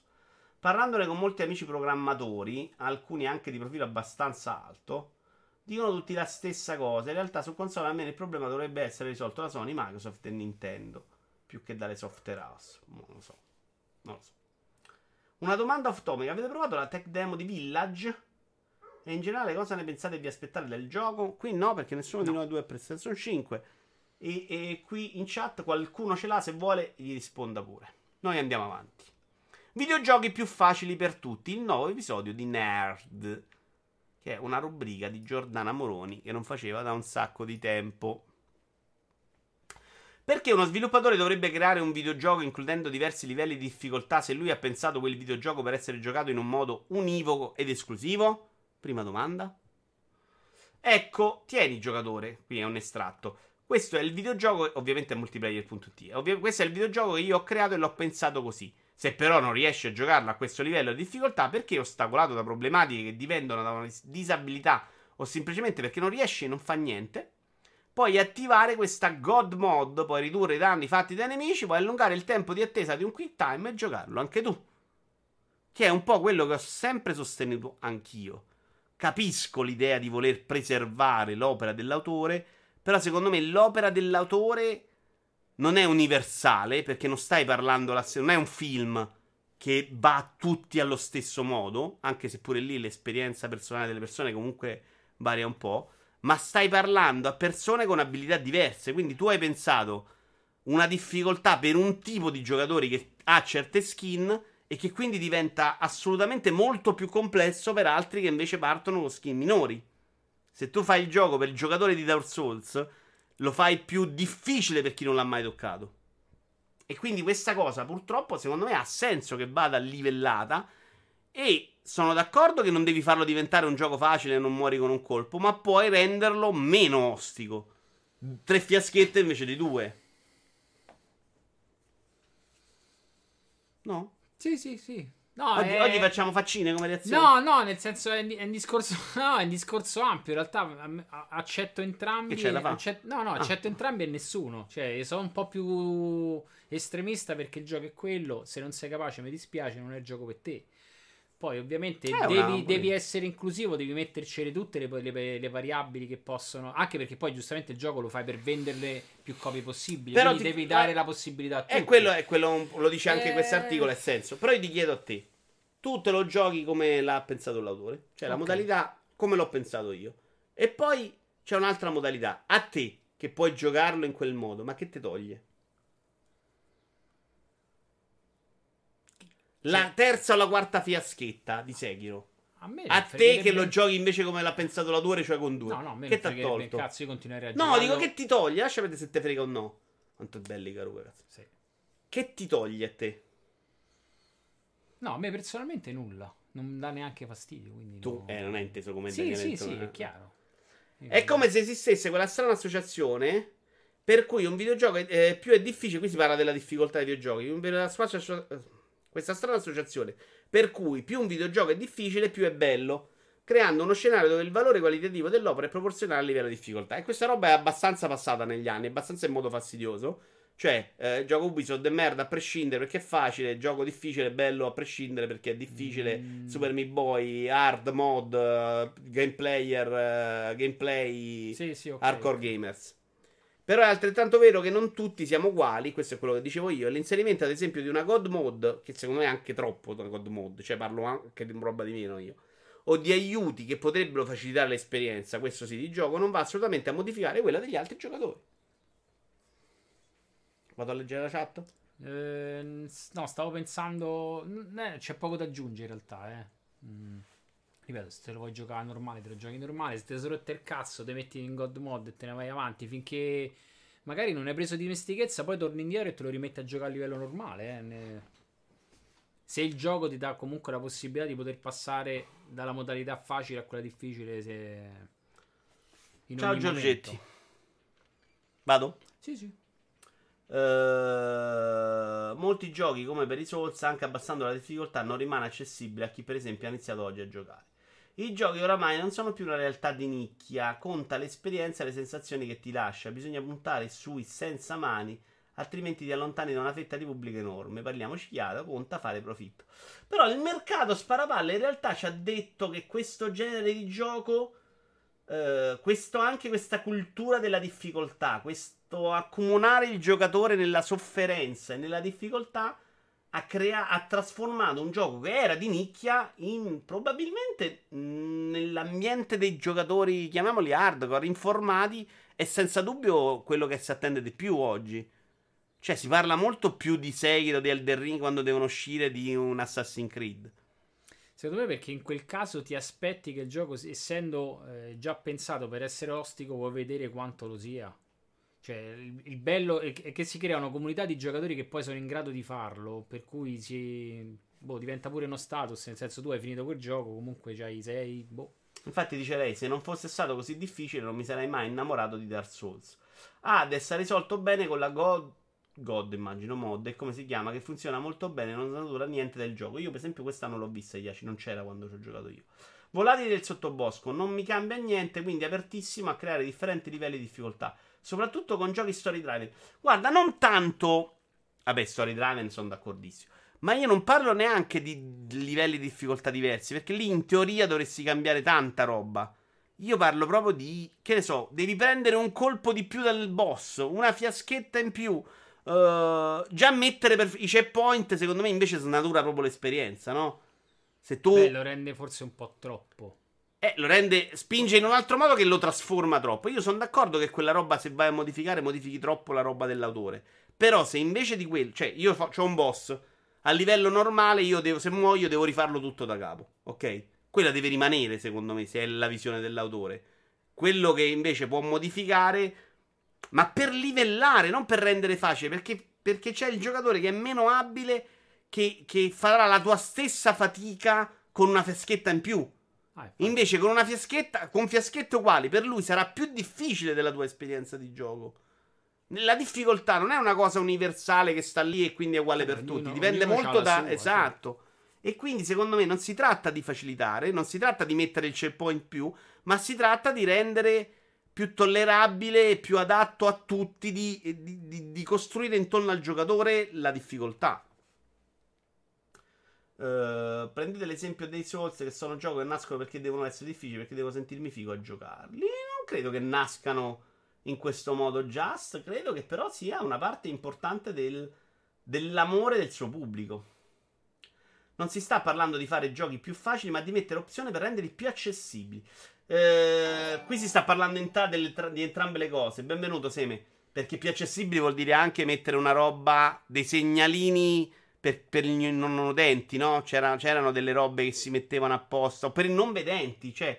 Pokémon c'era un ragazzino, ve lo ricordate, in un commenta che lo giocava perché riconosceva Ah, tutti dai- i rumori audio. sì, esatto. sì. Magari mettere quelle cose e renderlo più accessibile. La quarta faschietta è rendere più facile. Comunque ho finito Jedi Fallen Order l'altro giorno senza abbassare la difficoltà e mi sono sentito un gran figo, Vito Yuvara. Mm, Io l'ho odiato alla fine, neanche io l'ho abbassato. Però era, non mi ricordo quando l'ho giocato, che livello. Forse normal. Senza un livello facile le soddisfazioni sono maggiori, come la vita. Ci sta, Giorgetti, ci sta. Io non sono contrario a prescindere a questa God mod o discorsi simili. Quello che dico è esattamente come col cinema: se vediamo i videogame allo stesso modo, allora creare un'esperienza di un certo tipo in maniera editoriale, tagliandosi anche molti possibili clienti come molti film eh, vietati, ma perseguendo il proprio ideale di opera, lo vedo comunque come legittimo. Eh, però secondo me si parte dal presupposto sbagliato. Io non credo che il film. Però non puoi accumularli. Perché secondo me il videogioco ha proprio un accesso di diverso in base alle persone che nel cinema c'è forse solo in base all'esperienza personale. Poi il film è per tutti allo stesso modo e quella cosa secondo me cambia un po' le carte in tavola di questo ragionamento. Che video stiamo vedendo? Top 20 most difficult video games of all time. Ma con una fiaschetta in più morirà semplicemente una volta in più. Eh beh, però eh, In farà... realtà probabilmente potrebbe durare quei 10 secondi in più che servono per dare un altro hit e superare il Esatto, boss. io non eh. chiedo cose, però potrebbe semplicemente rend- mm, finire il boss 100 tentativi meno, 50 tentativi meno, 30 tentativi meno. E se prima lui ce ne metteva 30 di più, l'hai portata uguale. Eh, Nintendo si era confrontata col problema all'epoca Wii con l'autoplay, quello non snatura il gameplay ma permette ai neofiti di superare punti critici. Nintendo sta cosa l'ha affrontata in modi abbastanza diversi nel tempo, proprio all'interno del gioco, secondo me anche con risultati molto alterni però, eh, perché l'automod secondo me era una minchiata. Eh, però è già qualcosa nell'ottica gioca il bambino. Eh, io pensavo più a qualcosa per giocatori, ma ci sono anche dei consigli che Nintendo ha messo, per esempio, nel remake su DS di Ocarina of Time, che a me sono serviti un casino. Io, giocatore, gioco a un gioco di quegli anni là, che era una roba molto più va a cercare, perdi tempo, perché non erano pensati... Erano pensati per farti stare delle ore all'interno del gioco. Faccio fatica proprio a capire come ragionano quel tipo di gioco là. E quindi a me quegli aiuti servono, anche se oggi magari faccio tutto in automatico. Dark Souls 2, dice Randy, con il fatto che i nemici non rispawnano dopo 12 volte che li uccidi, è una sorta di checkpoint. Poi puoi anche disattivare la modalità. Ah, vedi, questa cosa non la sapevo. Il film è passivo, il videogioco no. Grazie Vito Iovara, ti voglio bene. Così, anch'io Giorgetti. Però Giorgetti, devi, ne parlavamo prima con Stone, devi smetterla di giocare Mass Effect Andromeda e tornare dalle arti a Rocket League. Al di là della difficoltà, i giochi della From hanno un'atmosfera molto particolare e per me affascinante. Gli Assassin's Creed mi sono sempre sembrati un po' freddi in questo. Ninja Gaiden per NES probabilmente vincerà, dice Yashi. Io ricordo che un sacco di classifiche di questa roba della difficoltà le vince Colts and Ghost di solito, eh, però magari mi sbaglio. Andiamo avanti. L'altro punto di Yovi. Nel video di Giordana lei fa l'esempio di, che non ho visto però di Uncharted, di Uncharted dopo un po' che sei fermo ti chiede se vuoi sapere come procedere. Ecco, quella roba infatti mi fa vedere vivere in maniera totalmente diversa un Uncharted rispetto ad un Souls. In questo caso Nintendo è una fuoriclasse, i suoi giochi sono accessibili a tutti, ma per completare certa roba la difficoltà raggiunge livelli notevoli. Bravo Brusim, bravo. Nintendo se la gioca anche su questa cosa da tempo, sui vari livelli di approccio, cioè struttura per arrivare alla fine molto più easy, complessità nascosta e lì te la vai a cercare, cioè lì io la metto qui e qui ci dovete arrivare. Dove sta sta? Però questa parte sotto goditela. A me sta, l'approccio Nintendo piace. Ah, è un po' a doppio taglio, però sì, è quello più È sensato. un- Nel ass- senso che magari a volte non ci vai nemmeno, fai un po' di tentativi. Io ci vado, io non lo faccio. Per me- per me è esatto. quella sotto, Quella eh, non è- stella che sta lì, resta lì, non te la vai a prendere mai nella vita. Per me è quella sotto, le fragole di, Cele- di Celeste, io non ci provo proprio. Cioè, per me già finire Celeste Allora, è io- un'esperienza di tortura, No, fatica io Celeste- mentale. Celeste mi sono divertito. Ho trovato Anch'io, interessante. però è troppo. tro- è una difficoltà che digerisco. Alcune fragole sono messe un po' come in realtà anche cosa, come mm, Super Meat Boy. Cioè, alcune cose sono volutamente troppo difficili e secondo me lì sono anche inutili. Cioè, non sta- lì non mi stai aggiungendo nulla. Perché non Ci ci, sta, ci sta. Non ci trovo niente. Però è roba facoltativa di solito. Sì, a me sì, quella sì, non mi ok. dà proprio problemi. Cioè, io riesco a, a uscirmene. Se vuoi fare il completista, te fatichi. Ciclone in casa Stadia. Google chiuderà due studi. Jade Raymond non lascia la società. Qui abbiamo una diapositiva proprio del- della situazione di Stadia in questo momento. Mm, Sei d'accordo? molto veritiera. Sono le- queste sono le esclusive di Però Stadia. secondo me c'è una balla di troppo. No, c'è, c'è, c'è, c'è. Si chiama Tumbleweed. Cosa? Però non ho La trovato. balla che rotolante? Sì, non ho trovato. Credo che Tumblr nasca da quello. Eh, non ho trovato un sacco di video con sta cosa. Ho cercato, non ho trovati. Perché, perché non le trovi, no? Non ci sta. Ne avrei voluti, li volevo comprare. A Ma 1,29 perché euro non- voglio comprare anche mettere, devi mettere comunque Stadia, caricavi un attimino Stadia, Secondo me il discorso è meno lineare di quanto sembri. Abbiamo affrontato in un modo assolutamente non lineare. Ci abbiamo dato vari punti di vista. Anche tra me e Stone ci sono divergenza di espressione. Non sapremo mai quali erano i giochi più difficili di stare, dice Ia. Ah, di- del video. Se vuoi vi metto il link. Eh? Tiè. Puoi saperlo, amico Iaci. Per te lo faccio. Se me lo chiedeva Iovino no, Iaci. Anche Iovi non l'ha visto. Ma per porca troia. Per te, Iaci, ci mancherebbe, te lo metto. I Tumbleweed radiocomandato da inizio in situazioni giuste è la mia idea di business da anni. Da usarsi in situazioni giuste. Eccovi, eccovi, ve l'ho messo, ve l'ho messo. Poi ve lo guarderete con calma. Non adesso. Parliamo di Stadia. È stata una notizia abbastanza scioccante della settimana. Fa un po', Le- fa un un po', fa un po' lo shock. Shock, shock. L'azienda di Mountain View ha annunciato sul sito ufficiale di Stadia l'intenzione di cessare lo sviluppo di videogiochi e di proporre la sua piattaforma a tutti i publisher interessati al cloud gaming. Benvenuto anche a Giondo. Cioè, sono due le notizie. Una ha detto non facciamo più giochi per conto nostro AAA perché lo sviluppo è insostenibile e stiamo buttando un sacco di soldi. E quella potrebbe essere una notizia che secondo me è un segnale, dopo ne parliamo, di non salute del progetto, però potrebbe essere anche un segnale di "Va, abbiamo capito che tanto non servono le esclusive, facciamo diverso. L'altro è siamo disposti a dare la tecnologia d'estate a tutti. Cioè, Switch c'ha bisogno, Sony c'ha bisogno di questa tecnologia per PlayStation Now. Tiè. Harrison sostiene che, questo Phil Harrison, nonostante Stadia abbia dimostrato ampiamente di funzionare a dovere, di poter rispettare le promesse di avviare giochi come Cyberpunk 2077 su ogni tipologia di dispositivo esistente in un singolo click, il futuro della piattaforma di streaming sarà necessariamente diverso rispetto a quanto immaginato in precedenza. Posso? Ma se lo sono immaginato solo loro, però. A noi non ce l'hanno detto. Cosa? Le- quanto si erano immaginato in precedenza. Tutta Ah. l'immagine. La Beh, loro- per loro, avevano paura a dirlo. L'immagine loro più o meno hanno detta nella prima conferenza che non si è verificato niente, cioè non ci hanno dimostrato niente che possa essere vero. Cioè l'immagine di Stadia era quella che ha fatto sognare qualcuno al momento dell'annuncio. Io mi ricordo sul Rincast una cosa discussione perché ero rimasto molto freddo perché sostenevo che non c'era un pubblico per come l'avevano presentata, che non sapeva esattamente dove volesse andare, sembravo scemo. E, e Stadia era perfetto, funzionava ovunque. Madonna, che non immagini il futuro, sì, però io ho una 25 mega, vediamo. Come andiamo? Anzi, 35, scusa password. E... Il progetto, il segnale di queste dichiara- dichiarazioni è proprio ridimensionato alla grandissima al momento. Però ragionavo, eh, dopo leggiamo anche un articolo di multiplayer sulla questione. Ragionavo su quanto potessero essere necessarie le esclusive, che fino adesso è stata una delle cose che secondo me erano importanti. E... Però scusami, possono funzionare anche le esclusive tipo Epic Store in quel senso. Cioè, se vuoi, diciamo, vuoi riprendere immagine stadia, non fai più i due progetti tu, che so due giochi in 5 anni, se c'è dei studi di sviluppo, quanti giochi puoi fare? Ti vai a comprare Cyberpunk e gli dici, guarda, stai su Stadia 6 mesi in, in esclusiva.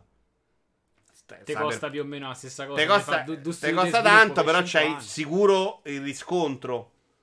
Ah, sì, ovvio. Quindi non è impossibile riprenderla in mano. Potrebbe aver anche pensato una roba del adesso genere. se hai investito 100, magari ce ne devi mettere in altri 100 e te escono un po' No, è chiaro, però diciamo che non credo che vogliano prendere e buttare stadia da una parte all'altra. Però è evidente che non sta funzionando. Ma non funziona. Sento sempre parlare di modello di business, devi comprare il gioco. Secondo me quello può pure funzionare. È che non funziona la tecnologia a quel livello grosso. Cioè, se c'hai la giga, secondo me funziona l'idea di compro il gioco e me lo gioco là. Perché no? Perché se io adesso devo comprare una console devo comprare il gioco, se mi dici su Stadia mo gioco bene su qua, mm, la gente dovrebbe dire di no. È che molti non lo conoscono proprio Stadia, secondo me. La comunicazione che è stata proprio fallimentare. Ma è stata fallimentare, però, già anche nel settore stesso. eh. Cioè, al di, al di là che non è arrivato a nessun pubblico al di fuori del settore, cioè, l'hanno comunque Bravo. comunicato male. Sì, sì, secondo me è più quello il problema. Le- il modello di business, secondo me, è la cosa che probabilmente può funzionare anche negli anni. Cioè, non è quello il grosso problema. Il problema è l'abbonamento pro per farmi giocare in 4K. Quello non ha nessun senso. Cioè, se io compro Cyberpunk o pago 60 euro, ma perché io devo giocare a 1080? Perché, cioè, Perché- lo compro, me lo fai giocare al massimo, non me lo fai giocare dove voglia arriva a te, se no devo fare pure l'abbonamento a Stadia Pro. Quello non funziona del modello di business. L'extra. Io pago il gioco, Mm. ho la tecnologia tua, mi fai fare quanto Però cazzo quello che è voglio. comunicato male, eh, perché per anni l'extra, che era, non lo so, è un paragone sbagliato, però di fondo tu compravi Xbox, compravi il gioco e pagavi l'abbonamento per andare online. Quindi tu in realtà compravi il gioco e dovevi pagare un abbonamento. Però le- era il tuo extra. Però Quindi l'extra è vero- è, è proprio... È, proprio è vero, però, un giocatore PC non glielo dici mai, per esempio, paga, paga per andare online. È chiaro. Eh, perché è, è un altro mondo. Su console sta cosa ha funzionato. Però è, più o meno la stessa cosa. Però Stadia deve essere l'opposto. Stadia deve essere. Pom, entro. Comprato Cyberpunk, entro. No, ricordare pure di fare l'abbonamento al mese. Ricordare in Chromecast Ultra, se no 4K sulla TV non ce vai. Troppi paletti per una cosa che deve essere l'antipaletto. E quello secondo me è il grosso limite. Cioè, non che gioco il prezzo a prezzo pieno. I paletti tipici de- di un hardware, tra l'altro. Esatto, bravo. È una roba che, che- che va in contrasto all'idea. Poi, secondo voi avrebbe funzionato Stadia con una roba tipo Pass? Non lo so. Cioè, perché alla fine la gente non lo conosce Stadia. sì, però... Più di quello. Cioè, tu se ti No, dicono Pass... se- eh, Stadia ti diamo, ti diamo tutto a X al No, mese. tutto. Eh no, quello è il Eh, problema. è però che- giochi tipo Pass. Cioè, un po' di giochi, no? Tutto. tutto- Sul pass tutto- non c'è Cyberpunk. Tutto è inte- no, Fa vabbè, una tutto- sorta di Humble, tipo tutto- EA Play. Cioè, un po' di roba in cui ci metto dentro come il Pass. Immaginalo come il Pass senza la roba Microsoft. Quel caso avrebbe funzionato. Secondo me non sarebbe cambiato un cazzo in questo momento storico. Chiedimi tu, eh. Ciao Paris. No, no, sto... sto Paris, ma sto tu sei il pensando. Paris della postazione PC figa con le lucine che hai messo da Palone? Era tua? Che se è di Roma e fa anche le postazioni fighe, abbiamo svoltato proprio. Allora, scrivani per tutto. Anche Netflix 4K lo paghi in più. Eh, ma sono due cose diverse, però. Eh. Però lì, sai che lì è una qualità di abbonamento in cui tu puoi, in realtà, vabbè, tolto il 4K anche il numero dei dispositivi connessi, però le scale prezzo ti danno sempre lo stesso catalogo. Mentre qui È realtà- una, una maggiorazione, non un passare da non pagare a pagare un abbonamento. Secondo me fa tutta la differenza del mondo e c'è un'altra grossa differenza. La qualità di video la gente mediamente non gliene frega Non niente. un cazzo, quindi- Bravo. quindi in realtà Su il 4K PC è lo- proprio una cosa che vendi in continuazione. Sul videogioco sta cosa della qualità video la vendi. Cioè, i videogiochi la gente continua a parlare di 4K HDR anche se gli piace, anche se se ne sciacqua la bocca. Su No, Netflix perché di base, di base il tele- hai comprato il televisore in 4K e ti fa abbonamento in 4K. Senza perché sai che perché 4K è Eh. stato scritto da tutte e due parti, ma non perché Sì, sì, sai- ma non è una cosa che richiede. Cioè, la gen- eh, il più grosso contenuto che guardiamo nelle nostre vite, cioè il porno, ce lo guardiamo a 320p. Quindi da capisci- cellulare. Esatto. Eh, aspetta che vi recupero. Tocca C'è anche con Hopman. ciao, ciao, ciao, ciao, ciao, ciao. Allora. Un conto è permettere di goderti un gioco dall'inizio alla fine senza spaccare il pad e permette, se lo vuoi, di approfondirlo con una sfida maggiore. Un altro, qui parliamo dell'argomento di prima, è impedirlo del tutto come i Souls con alcune tipologie di giocatori che magari sono affascinati dal gioco, ma come dicono qui dentro sono senza mani. Xco- Xbox Cloud Gaming come va? Non lo sappiamo. Io no- ci ho provato un paio di volte, ma il mio cellulare non c'era. Tecnologia quindi era assolutamente inferiore a Stadia per la mia sensazione. No, non mi- non mi- in realtà mi serve un pad, ma a parte- al di là di quello, non, Su console l'abbonamento ti dà accesso anche a sconti e giochi gratuiti. Anche Stadia Pro. Stadia Pro ti dà la- la- i giochi gratuiti mensili, esattamente come PlayStation Plus e Xbox Live, e sconti. Cioè più o meno la stessa cosa. Ciao Samu! Per farti giocare 4K è ovvio che si fa pagare anche eh, gli stessi server dove il Gli costo è stressi. maggiore. O gli stessi server il costo è maggiore per Google. E ho capito, però voglio pagare meno il gioco. Cioè, cioè, no, secondo me non- il vantaggio deve essere che io gioco al meglio. Mi sono comprato il gioco, gioco come cazzo mi pare. È come se comprassi il gioco per PlayStation e dovessi pagare per, per giocare 4K. È, È più o meno quello, ad esempio. Io mi gioco il gioco PlayStation 5 e mi dicono, però, se vuoi giocarlo 4K devi pagare per forza il Plus. E va vattene a fanculo. Cioè, poi la gente lo paga, figura che è contenta, però no. Cioè, quella roba mi manderebbe al manicomio. Io se avessi seguito per tempo dell'offerta, se avessi saputo per tempo dell'offerta su Stadia, infatti io l'ho fatta, Nicola. Forse Cyber Project, eh, sì, Cyberpunk l'avrei preso lì, che magari mi andava meglio che sul mio PC, ma l'ho saputo solo dopo averlo preso su Instant Gaming. Eh, Netflix l'ho letto, la postazione è la mia, molto bella, Paris, complimentissimi, pulita, troppe luci, a me non, non sono un tifoso delle luci, però era messa bene la luce, si vedeva che sei uno che la sa mettere. Stadia faccia quello che vuole, l'importante è che tengano la Raymond sotto chiave. Ha già fatto troppi danni in emotivo, un po' vero. No, tra l'altro, una cosa che dice qui, no, lo dice dopo, adesso ve lo leggo. Va. Prima vi leggo voi, poi leggo un attimino cosa che diceva l'articolo di multiplayer. Perché qualche critica a Phil Harrison e la Raymond si possono fare. Il problema è il prezzo pieno su Stadia. A questo punto fallo a prezzi in base alla qualità del video, dice Seme. E potrebbe essere un senso. Cioè, lo pago meno a 1080, lo pago a prezzo pieno su in 4K. Però io dico semplicemente fammelo pagare quando lo compro prezzo pieno in 4K. Se tutti non pagano e vanno a 4K gratis, sa- sai come gli intasi server Google senza alcun rientro economico. Ah sì, schillo, sono 10 abbonati, che stanno parlando? L'unico motivo per cui Stadia a me non ha preso è la mancanza di connessione. Se è una linea che funziona bene tutto va liscio, io non vedo perché non giocare via Stadia. Prendi Cyberpunk e su console era feccia e su PC avevi bisogno di un hardware molto alto per giocartelo. Su Stadia lo giocavi più che dignosamente e senza problemi. Io sì, lo giocavo però più o meno su, su Stadia a 1080 voleva dire giocarlo peggio che sulla 1080 Ti. Chiaro che se c'hai una, se, un, 390. un Pentium 2 è 380. un problema, però non era un livello a 1080 eccezionale, eh. Ma come a 3020p ci vuole qualità. Io il porno se non sono almeno 1080p non me li cago. Ciao El Maria! Ciao Elma. Mi devo fare esattamente una cazzata assurda l'offerta Stadia. È come pagare Sky e pagare l'extra per avere l'HD Ops. Esatto, bravo. Però sta morendo Sky, grazie a Dio. No, perché lì giochi in locale a Sony non gli frega. Invece, se tutti vanno in stream 4K gratis a Google lo. Ho capito, ma Google che può fare un servizio. Oh, cazzo, può fare un servizio online. Se non c'hai i soldi, lascia perdere a fare un streaming. Pietro, intanto si è abbonato per 12 mesi. Ma grazie, Pietro. Avete ragione su Andromeda e Rocket League. Giorgetti, lo so, perché l'ultima volta che ti ho visto su Rocket League, questo dicevo a Stone prima, ti ho visto proprio calare di qualità, eh. Non sei più al mio livello, Giorgetti. Una volta eri più forte. Stadia sbagliato, comunicazione, feature mancanti, parco titoli vecchio e sovrapprezzato e mancanza di esclusive. Anche Damian si abbona per 26 mesi. Tra l'altro, dopo essermi visto le partite di Rocket League, mi è anche venuta voglia di giocarci. Ma senti che ti dico. È bello Rocket League, proprio bello, bello. Tanto volevo provare sta cosa di Super Ecco, Bowl. a Rocket League, per esempio, come lo fai? Come lo fai accessibile? Rocket League è Eh. accessibile, perché tu lo puoi giocare a livello stronzi. Ma non la prendi mai la palla. Ma in realtà invece la parte divertente a me è stata proprio l'inizio, che andavo facevo 4 a partita contro i pipponi. È che dopo c'è, c'è lo stacco in cui devi diventare bravo e non ce la fai, però non puoi renderlo più accessibile.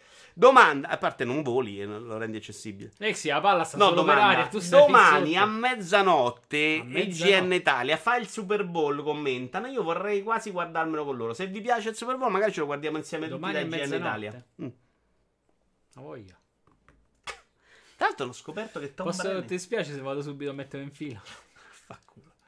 Eh, per quanto riguarda Cyberpunk, io l'ho finito su PlayStation 5. A parte i bug di A, eccetera, presenti anche su PC con la 3090, me lo sono goduto.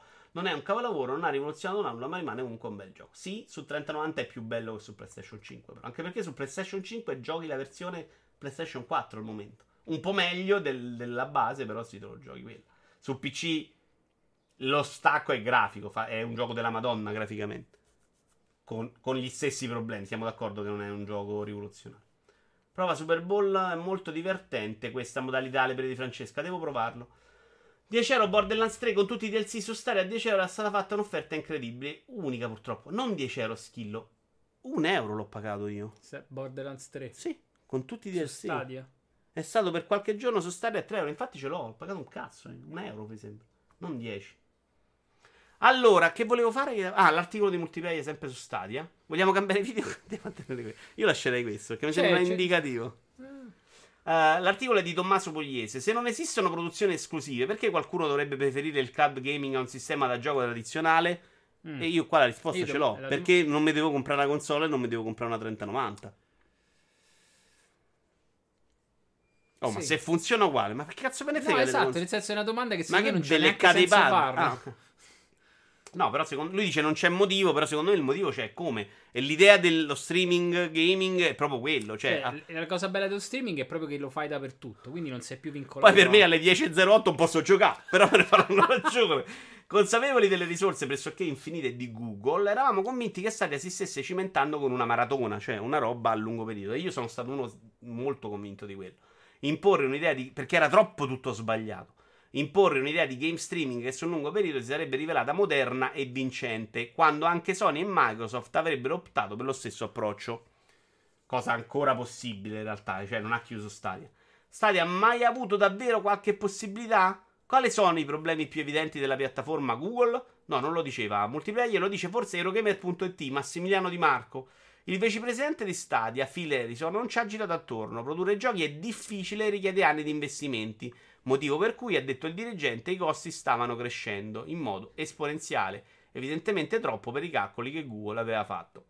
Naturalmente altri produttori potranno continuare a distribuire i propri giochi su Stadia, ma perché crederci se persino il proprietario decide di ridurre il proprio impegno nonostante il pubblico abbia dato un segnale di vita? Si riferisce a Cyberpunk. Secondo me, cioè, se sta cosa prende piede gliene frega niente che c'è l'esclusiva di Stadia. Potrebbe essere una roba inutile l'esclusiva, però la comunicazione deve arrivare da, da Stadia, da Google, assolutamente. La cui colpa forse è di aver sopravvalutato le due figure chiavi, questo vi dicevo, a cui ha affidato il progetto, sia Phil Harrison e Jade Raymond. Nell'articolo che io come al solito vi metto in calce al sotto al video, trovate le carriere di- della Raymond e di Phil Harrison e insomma ci sono alti e bassi. E non, scar- e non dover scaricare e installare 100 giga gioco riempendoti dal disco con 3-4 titoli, dice Nicola, tra l'altro. Sono arrivato ora quindi potrei essermi perso parte del discorso, però Stadia è perfetto per gente che non spende troppo per i videogiochi. Esempio, un mio amico che ha preso Cyberpunk e lo giocherà per i prossimi sei mesi senza dover comprare un PC apposta o una PlayStation 5. Google sarebbe dovuta essere più aggressiva. Eh, Pietro, siamo tutti d'accordo che c'è. L'idea di fondo funziona, il pubblico c'è, secondo me funziona proprio anche con l'idea di compro il gioco. Però non vai a prendere il pubblico che oggi gli vendi le console con 4K, super grafica, eccetera, eccetera. Perché, perché è un downgrade, che era quello che dicevo all'inizio. Cioè, i casual non li becchi perché al momento non gliel'hai fatto conoscere e sarà difficile che vanno a conoscere mia madre, non la prendi mai perché la vede su YouTube. A me non mi ci porti perché deve essere proprio perfetto e devo avere la connessione. Però io, mm, cioè, il Vabbè, futuro per è- me non è un servizio pensato per la. Cioè, è pensato per l'utente- Sailor, secondo me. ma neanche troppo. Uno che gioca ma non compra la console, non gli sta dietro, vede il video su YouTube, che figo, vuoi giocare? Clicca, pum, gioco. Cioè, quella roba è chiaramente che funziona, ma oggi non esiste quella roba. In realtà- ah, sì. Eh, cioè, quella roba non la puoi fare. Oggi devi comunque conoscere il gioco. Poi dici, sai, non me lo compro su, Stadia. su la YouTube devi conoscere. C'hai pubblicità di Wish che non me ne frega un cazzo. Me la devo compra- conoscere. La poi decido che compro su Stadia perché conosco Stadia. E perché la mia connessione va bene. Sono troppo. Se, se forse sì, c'ho Comcast Troppo no ancora. Domandina, visto che sto studiando per farmi PC game, eh, PC game, consigli? Mi puoi dire le tue specifiche PC e come hai comprato la 3090 e come va? A me basta giocare in Full HD e prossimamente in 2K. In 2K. Allora, per il 2K ti basta assolutamente anche meno, eh. Cioè, anche la 2080, secondo me, giochi tutta a 1440 senza problemi. Io tu. gioco la 2060 tutto con 2K. Tu c'hai la 260? Sì. Eh, 3090 è un acquisto completamente scemo, che ovviamente va bene, cioè, ma è una roba che non ha senso. Se dovevo comprare, dovevo comprare la 3080. Purtroppo non c'era e mi sono fatto prendere dalla Smania. È tanta roba, produrre videogiochi, produrre piattaforme di servizi, fare marketing, i soldi finiscono pure a Google. Ma insomma, non credo che Google stia soffrendo No, molto. però sicuramente c'è una cassa in cui quella cassa lì per Stadia sta finendo. Sì, avrà deciso investiamo tot al momento. Ma soprattutto non sta rientrando niente. Cioè, non c'è la crescita e Google dice. È una stata sempre molto chiara su questa cosa. Eh. O la roba va o non va, se no seguiamo. La carriera di Phil, no, non la ricordiamo. Stadia è il servizio perfetto per il casual gamer. L'appassionato vor- vedrà sempre il cloud gaming come l'anticristo. No, Paris, nel momento in cui funzionerà bene, no. Infatti, Teocrazia, che è uno molto più eh, hardcore gamer di me, molto più attento ai dettagli del nero, all'input lag. Se l'hai giocato con GeForce Now andava da Dio, era contento. Cioè, non è vero che sta roba. Cioè, c'è proprio quello che vuole il millisecondo, quello che fa lì sportivo, che forse sarà a guardare di più. Ma se a me funziona bene, a me te spende i soldi per schede in più, non me ne frega niente. Immagino il casual game che si fa stare e poi magari va di merda perché la connessione non ce l'ha. Tra l'altro, un paio di ritocchini per far andare Stadia medio, c- Stadia medio c'erano e secondo me è un altro paletto. Cioè, c'era la, la chiave di criptazione del video che dovevi mettere tramite eh, Chrome. C'era una roba, sì, non... l'encoder, scusa, chiave di criptazione. L'encoder video che dovevi usare uno apposta per Stadia, che migliorava un pochino la qualità. La Raymond se n'è andata lei, però. Eh. La Raymond ovviamente ha detto vado a fare videogiochi da un'altra parte. Sì, hai ragione anche tu. Top sarebbe un ibrido fra Stadia e Game Pass, servizio alla Netflix più la possibilità di comprare il singolo gioco, dice Pietro. 3090 miglior scheda come rapporto prezzo-prestazione, comprata da tutti anche per il 1080p. La vende DR0, tra l'altro. Io ero interessato a sta storia di Cyberpunk, ho cercato, ho cliccato, ma non ci ho capito un cazzo. Per 5 minuti ho chiuso sti cazzi. In realtà, Giorgetti, non è vero. Cioè, se decidi di andarci e tu chiaramente non ci hai avuto voglia, quella roba funziona. Io l'ho provato, anzi, ce l'ho ancora tra l'altro. Stadia, ve l'ho pure fatto vedere Cyberpunk su Stadia. Però per me 35 mega e considerando che alla 10.08 non gioco non è proprio non è il momento, non siamo pronti. E Stadia tecnologicamente è il meglio di tutti, eh, perché Stadia ti fa giocare sempre bene, ma aumenta la distorsione video, il fastidio video. GeForce Now ho avuto problemi magari un po' più di controlli, di input lag. Però io, vista la tecnologia, non, cioè, sono proprio sicuro che il futuro va in quella direzione. Se la tecnologia avesse dei problemi, avrei molti più dubbi. La tecnologia c'è già adesso, figurati in futuro con connessioni migliori. Però devi anche, anche dare delle possibilità vantaggiose al giocatore. Cioè, il giocatore oggi non può decidere perché mancano un sacco di giochi anche di passare esclusivamente a Stadia. I super amanti di Stadia ci sono, ma sono anche dei rincoglioniti perché non gli piacciono i videogiochi. Perché se voglio comprare la roba Nintendo devo giocare su Switch. Se voglio giocare un sacco di giochi PC, devo comprare per forza, devo avere il PC. Perché non è che gioco quella roba e poi Death Stranding che non c'è su Star e dico un gioco a caso. Mi sembra che non ci sia. Me lo posso, me devo comunque avere a scheda video. Devo avere una console perché un sacco di giochi stanno solo su console e in quel momento diventa inutile. Stadia diventa una possibilità nel momento in cui c'è tutto. Almeno tutto quello che esce Almeno, sul ma PC. quantomeno tanto. Sì, adesso manca proprio la, la ciccia. Cioè, dentro ci stanno tre giochi. C'è uscito Cyberpunk. Non è che mi compro una console per, per Cyberpunk. Magari non ti piace manco il genere, stai banalmente in gioco di pallone. Vito Iovara, non saprei per il cloud. Gli appassionati di hardware che faranno? Bah, secondo me pass- passa la voglia dell'hardware. Nel momento in cui hai la stessa qualità dei giochi. Vabbè, Se ti- è qualcosa che se ne va fra a lungo termine. Cioè, Diventeranno appassionati di browser web, non lo so, però è chiaramente una roba che Ci sarà la- serve. Ci sarà la rincorsa al miglior Chrome. È come gli appassionati di fisico, Paris. Poi quando il digitale diventa una roba troppo vantaggiosa, si passa tutti di là. Cioè, perché Ti senti anche stupido di "Bah, quanto tempo ci ho perso perché non farlo prima. oggi stiamo ascoltando la musica e stiamo guardando film a livello di qualità peggio di qualche anno fa. Però è più pratico. Cioè, il Blu-ray era 100 volte meglio di Netflix.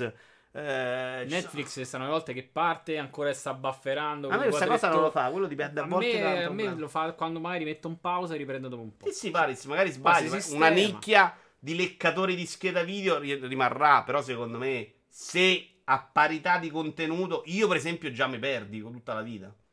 Ci sarà la corsa al miglior monitor, al miglior sistema audio, alla testiera meccanica da 500 euro. Tra l'altro, bravo, DRZ. Ciao, Mafo. Se non c'è un casual gamer, almeno due piattaforme le prendi. I servizi come l'Uno o Stadia sono prettamente per i casual. Esatto, sono pensati per gente che gioca solo là. Però quello che non è un hardcore gamer non lo conosce Stadia al momento. No, no, lo conosce ma lo schifa. dai. Non lo conosce. Sailor non sa neanche. Mio Ah, ho nipote. capito un hardcore game. no, no, al contrario. Hardcore gamer lo conosce, non so un culo. È chiaro. Però non è pensato per Sì, lui. sì, è sì, pensato per caso gamer. A quello glielo devi far Ma conoscere. è che Dovresti stare cioè, su canale il pro- 5 a il fare pubblicità. Il problema comunicativo di Stadia è che ma Vai su banalmente- canale ma 5 banalmente- durante a Barbara Tuzza e dici Oh, Stadia, clicchi e giochi. Ma, Eh, ma banalmente su YouTube non c'è mai la pubblicità di Stadia. Cioè, cazzo, è la piattaforma È tua, è è casa tua, no, devo vedere Wish tutte le volte che non me ne frega questo. sul Perché Wish. tutte le volte, no, tutte le volte che apro e voglio vedere un video ci sta sta tizia che deve E sei fare. razzista però. No, che c'è? Non lo so, Wish Che- decidesse. No, Ah, non lo so, può C'è essere. la tizia che fa? C'è Tizia? la tizia che fa la capriola, co- cioè fa, fa la flick col salto Però le pubblicità- che sta lì a me non me ne frega un cazzo, Oh, la posso manco schiffare. Siamo le pubblicità che ci meritiamo. Io non ho mai visto Switch, Switch, Switch, Wish. Wish. Arrivano in base alle persone, no Ah, su non so YouTube. se adesso- Ma sarà ovviamente indirizzata la pubblicità in base ai tuoi Ma cookie. chiaro che no, mi guardo solo video di rap. È in base ai cookie la pubblicità, non è in Ma base a. no, perché va- navigo sempre con DuckDuck Browser, che così non mi spia i cookie. In qualche modo. E quindi sarà se non c'hai i cookie te becchi Wish. Eh, ho capito. Vorrei... Annuncio 3, UFO 50. Ancora qui siamo. UFO 50. C'ha rotti i Nintendo. Switch. Nintendo Switch. Eh, questo trailer l'ho visto, non mi ricordo se su Edge o su PC Gamer. Credo siano 50 giochi che fanno il verso a 50 classici. È una roba che può piacere agli appassionati di retro gaming, forse. Ma forse no, però. Ciao Joseph! Joseph, mi hai abbandonato però. Ciao Mircotto! Mircotto era arrivato, non l'avevo visto. C'è qualcosa che mi sembra molto bello anche come è fatto. Come è fatto. Ce lo mettiamo nello show indie? Sono un po' indeciso. Vuoi abbassare la qualità tutta insieme? No. Ah, qualcuno potrebbe essere un po' carino, qualcuno un po' meno. Non mi sembra niente di incredibile, boh. Il golf, secondo me, come lo fai, lo fai, lo fai. La Polystation, minchia, troppo severo.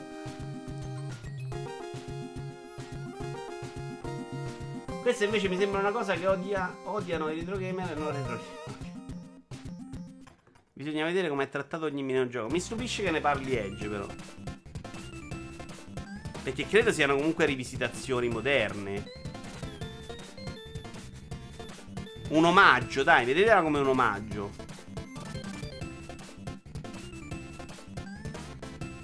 A me non sembrano terribili. È bruttarella, niente.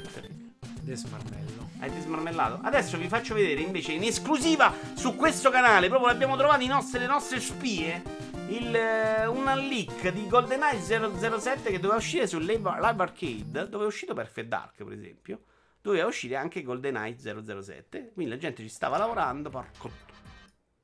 Poi a un certo punto è arrivata Nintendo e ha detto no. Ci avete lavorato quanto? 4 anni? No. Non voto più. Probabilmente l'avrei comprato e non giocato come Perfect Dark all'epoca. Però GoldenEye. Perfect Dark te lo sei giocato, mi pare. No, ho comprato. ho giocato 5 minuti. Non sono riuscito a Ah, hai uscire. giocato quello nuovo? Non sono era- riuscito. Sì, quello su 360. Non sono riuscito a uscire dalla prima stanza. Per questo dico ho problemi con i giochi del tempo. È un leak, non era finito, è una roba in sviluppo. GoldenEye, di cui se ne parla benissimo. Forse se ne parla come il primo FPS di successo su console, prima di Halo. Cioè il primo FPS di qualità su console. Più guardo questi video, più mi chiedo perché su Switch non ci sia Symphony of the Night. Vero, lo comprerei di corsa, anche se è un po' legnoso. C'è in più, Tony, vero? Sta roba la puoi giocare solo chi lo fa per nostalgia. Parliamo di quello prima. Classic Nintendo managgia loro. Maledetta. Konami. Vabbè, basta però. Ok. Andiamo avanti. Oculus Quest 2 vendite record a fine 2020 è un successo. E anche quest'anno, fortunatamente. Salutiamo gli amici di VR 2020, Italia. Stato Non Shodan, visto che dice che l'ho tratto male. Con eh, 007 è stato uno sparteacque. Tony non c'è, ma così ferisce anche me. Ma dai, era una- un inside joke. In realtà avevo detto che era legnoso l'intro. Non è Fedez, no, no, no, no, no, No. È Alessandro. Allora, un recente report svela infatti che Oculus Quest 2 avrebbe venduto 1,4 milioni di unità nel quarto quarto 2020. È tantissimo per lavorare in un trimestrale e nel lavorare su PC soprattutto. In altre parole, esclusi i device VR dedicati agli smartphone, si tratta dell'headset che ha venduto più di tutti in tale periodo. Secondo le predizioni a lungo termine, Oculus Quest 2 genererà l'87% delle vendite totali in ambito headset VR nel corso del 2021. Chiaramente si tratterebbe di numeri incredibili. In realtà, però, la differenza di vendita è notevole in quanto il visore Sony ha piazzato solo, passiamo di PlayStation VR, 125.000 unità nel quarto quarto. In terza posizione troviamo invece Valve Index con 61.000 unità, mentre in quarta posizione vi è Oculus Rift Rift S con solo 55.000 unità. Capite perché eh, Oculus ha abbandonato Rift, mortacci loro? Stiamo parlando di 1 milione e 4 di unità contro 55.000. Eh, perché Oculus Quest 2 funziona? Perché ha tutto quello che abbiamo sempre detto di cui aveva bisogno la VR. Un buon prezzo, eh, Un niente fili, niente fili e nessuna necessità del PC.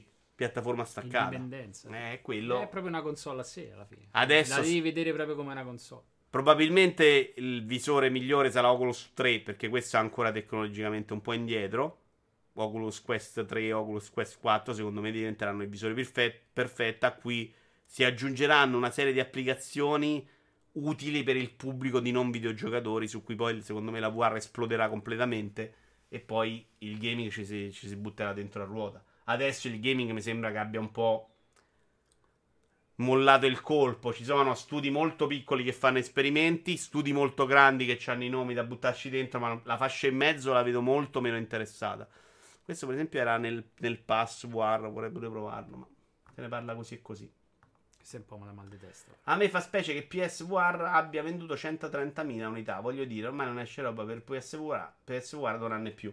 Vabbè, però magari puoi provare la realtà virtuale con i giochi che sono già usciti. Ci avevano provato pure a darti il gioco gratuito al Ciao mese. Schillo. Ah, è vero, avevano pure cominciato a inserire qualcosa. Beh, poi è una di quelle cose che Sony smette. Stanno ancora sugli scaffali. Qualche offerta, 100 euro, 99, lo prendi, uno se lo prende. Eh, va bene, era solo un riferimento. Thomas Mahler pensa che Molino, Murray e CD Projekt vendano olio di serpente. Allora, adesso ve la leggo questa news. Sbagliato tasto. Ma in realtà poi nel giorno successivo ha anche chiesto scusa, ha detto che vabbè, ha esagerato. No, ritrattato non, no. No, Però ha abbassato i toni. Esatto. In una recente post, in un recente post, Ah, No Man's Sky. è il primo trailer di No Man's Sky, ma mettiamo in loop. Thomas, mm, in un recente post su Resetera, Thomas Muller, il CEO di Moon Studio e il creatore di Ori, nello specifico ha parlato del leggendario Peter Moonings di Shamure di No Man's Sky e di CD, CD Projekt Red. Tre entità che sono state definite come venditori di oro di serpente. Inoltre ha anche accusato i giornalisti di cascarci felicemente ogni volta. Inoltre il reparto PR polacco avrebbe imparato da Muri e Molino l'arte di creare video fatti apposta per dire alla gente delle cose che poi non hanno riscontro nel gioco. Mancava solo che dicessero che il gioco cura il cancro. Non mostrare mai una cosa che non sei sicuro di poter creare. Non mentire. Stai fregando i giocatori, stai fregando i giornalisti, che però dovrebbero saperlo, lo dice lui, eh, e stai fregando gli altri sviluppatori. Allora, io voglio fare però una grossa distinzione. Intanto mi dispiace un sacco, lo dicevo anche ieri da Freeplaying, che Molino sia diventato quello che quando ne parli è il grande Cassaro. Molino è una figura di spicco della storia dei videogiochi e andrebbe anche un po' rispettato.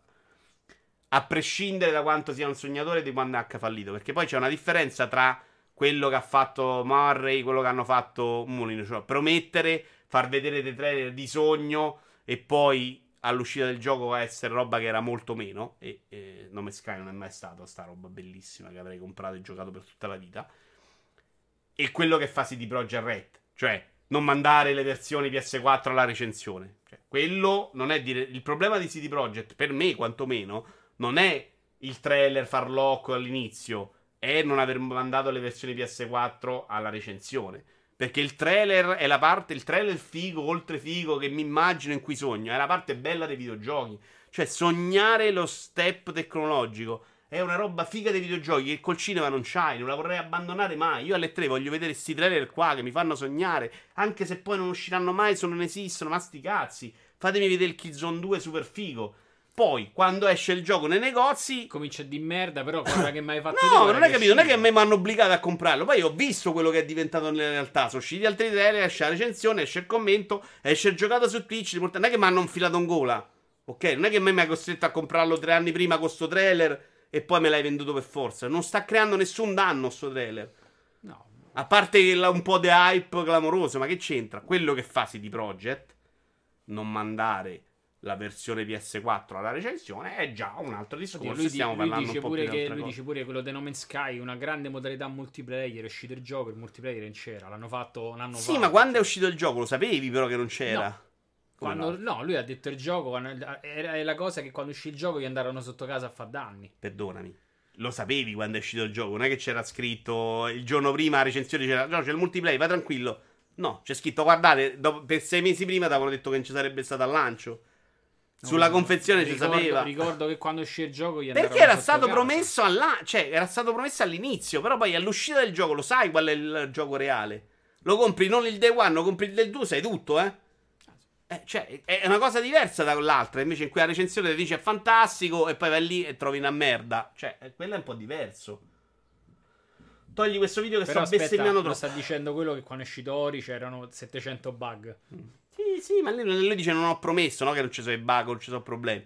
Lui dice che non bisogna promettere però di lui- più. lui, ma invece parti- voglio proprio le promesse in più dei videogiochi. Poi che- voglio che la gente ci provi a realizzare sto nome Sky. Poi se fallisci ciccia. ma tanto non mi stai fregando. A me non mi hai fregato nome Sky perché ho visto sto trailer. Quando è uscito il gioco sapevo che non era questo. Eh. Dimmi. No, no, no, che in realtà lui parlava anche proprio di fare il, il- di parla- di- il gioco di confezionarlo comunque bene, no? Cioè di fare un bel prodotto quando esce, eccetera, eccetera. In realtà Ori era pieno di magagni. Non lo dice questa cosa, non l'ho mai detto. No, lo dice in altre notizie, dipende da dove te la vai a leggere. Adesso tu vai a leggere altre notizie. Beh, in realtà mi vado sempre a leggere il coso, il... Sta prendendo Perché poi la parte, la parte quando lui si scusa, che dice ok, ho usato toni un po' acidi, rifatto, ritratta un po' tutto quanto il concetto. Allora. Mi devo fare una cosa è sviluppare ora in un'altra giochi come Cyberpunk, tra l'altro. Rispettato fino a Fable 1, poi delirio di onnipotenza. Comunque, secondo me, sul discorso studi di mezzo, le cose possono andare diversamente. Su questo ha venduto 1-4 milioni di unità, unendo tutti i caschetti che ci sono in giro, la base inizia ad essere interessante. Queste persone sono tutte affamate di titoli. Quindi, se fai un titolo buono e onesto, rischi di vendere milioni di copie. Cosa che magari è molto più difficile se fai un gioco normale, visto che finisci in un marasma di roba dove nessuno magari ti caga. Ma questo è riferito alla VR. Eh, LOL, quelli di Ori, gli stessi di Hollow Knight ci ha copiato. Veramente l'ha detto Elba, quindi questo è proprio scemo. Vi devo fare una cosa. Ok, l'ho letto. Ma infatti il problema di CD Projekt è la versione console. Togli questo video, ok? Ehm, allora, beh, insomma, nel trailer c'erano cose parecchie. C'erano cose parecchie poi tolte mai esistite nel gioco. Sì. E c- c'è la promessa iniziale che è degli anni prima del lancio. Ma al lancio non è che te l'hanno promesso e c'erano ancora. Tu al lancio sapevi cosa erano riusciti a fare e cosa no. Non è più quello del trailer, non me lo compro. Non è che ti hanno obbligato a comprarlo. Quello sto dicendo io. Diverso è il, risco- eh, il discorso sulle riviste, che forse potrebbero stare più attente a volte. e meno supine verso gli sviluppatori. Riviste, ragazzi, non contano più niente se parli delle riviste cartacee. Yasha, mi sembra proprio un concetto. Io, ad esempio, con il digitale non capisco la folle corsa al pre-order. Il gioco è sempre disponibile, Paris. Eh, sì, eh, ha senso. Nelle confezioni di nome Sky non c'erano tipo gli adesivi che coprivano la dicitura multiplayer online sulle confezioni? Non me lo ricordo, è possibile. Però... Devo andare a controllare. Ma tu lascia perdere, non te lo compri al day one. Il secondo giorno vai su un sito, ci sta l'online. No, ok, non me lo compro. Cioè, qual- che cazzo ti ha tolto a te? C'era Iovino però che aveva scritto una cosa, eccolo qua. Ma che senso ha? Perché? Oh, ha risaltato l'occhio. Eh, È tipo una roba, come si chiama in Cyberpunk? Una roba nel cervello, un impianto. no, ci manda lui un hacking gravido che ti chiude le Ma che le senso ha? Vuoi trailer fighi di giochi che magari non usciranno mai? Io voglio i giochi, non i trailer. Ma grazie al cazzo. Di dagli il premio. Vedi che hai fatto bene. Vedi che una di Lottica. Grazie al ca- anche a me piacerebbe avere questo nome Sky non nel trailer. Ma voglio anche la fase in cui si sogna questo trailer, non solo i giochi che stanno uscendo. Cioè, nel futuro immaginato dalla gente. Tu questo trailer non l'hai visto, non hai sognato, e hai visto il trailer nome Sky all'uscita, che non ti piace. Ok? Io voglio entrambe le cose. Cioè, voglio anche che la gente sogni questa roba. Voglio guardare questo trailer e voglio sognare di poter giocare un giorno a nome Sky. A volte si riesce, a volte gioca anche più figo del trailer, a volte è una merda. Però voglio anche sognare. D'accordo? Quanto poeta. Oh, molto bene. Eh, stavamo parlando Giorgetti e Paris. Credo sia nata una storia improvvisamente. Aspetta, ha scritto un'altra cosa io che ho perso, sì. Quando magari attendi tanto un gioco Elden Ring e vuoi giocarlo il prima possibile, facendo il preordine hai il pre-download. Ho capito. Aspetti un giorno. Però è un limite tuo, secondo me, quello del pre-download. Cioè, non muori se lo giochi il secondo giorno. Se hai dei dubbi, lo giochi il secondo giorno. Se ti piace il The Ring, sei sicuro che è bello, te lo compri e prendi il rischio. Immaginate uno che, po- che qualche volta preordina. Anzi, io preordino praticamente tutto anche in digitale. Perché non voglio. Voglio fare le cose ordinate. Se so che un gioco lo compro, compro prima, punto. Pensa quanti soldi gli stai a dare prima e questi quanto maturano interessi quei soldi di un prodotto che tu non c'hai. Imma- aiuto allo sviluppo, però, capito? Smettila che non si può solo chiedere dall'industria, si può stare anche per aiutare. Immagina uno che E poveraccio- comprane due, no? Guarda, Mirror's Edge e, e Rayman Origin c'erano sette copie. Perché li vendavano in cessione Però a hai 3 euro. capito che hai dato i soldi a Ubisoft e poi ti fa valalla. Ma Ubisoft i soldi miei sì, è sempre meritati. Lasciali per. Lascia in pace Ubisoft. Immagina uno che poveraccio lo aspettava e l'ha comprato su PS4 e si è trovato letteralmente una cosa rotta. Quello secondo me è stato proprio scorretto. Quella è un'altra cosa, però. Sono lusingato Giorgi. È nata proprio qualcosa da Parisi Oggetti. Sono contento. Bravo Vito. Ubisoft ti ha forgiato e sai che i trailer sono trailer. Eh, il trailer è un trailer, ragazzi. Ma il trailer non è. de- cioè, quando fai un trailer, non, non sai quello che, che farà il gioco. Troverai problemi, altre cose.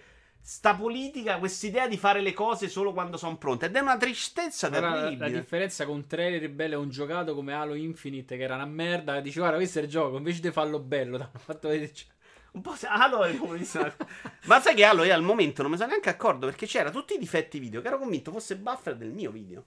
Cioè, quel difetto non l'ho mai visto in un trailer. Cioè, è impossibile per me. quello è gioco Quindi voluto. dicevo, vabbè, a me non sembra neanche bruttissimo. Non era una roba che ti strappavi i capelli, ma non mi sembrava orribile. Però dico, c'è un po' di buffer, alcune cose, vabbè, eh, funziona internet. Poi continuava a dai Però calci. non so i 10 Trailer volte. 4K, funzione di Halo, di Microsoft, continuava a dai pugni sul monitor. Dico, ma che cazzo non sa drizzo Non so i 10.08. Questa Questa era molto bella. No.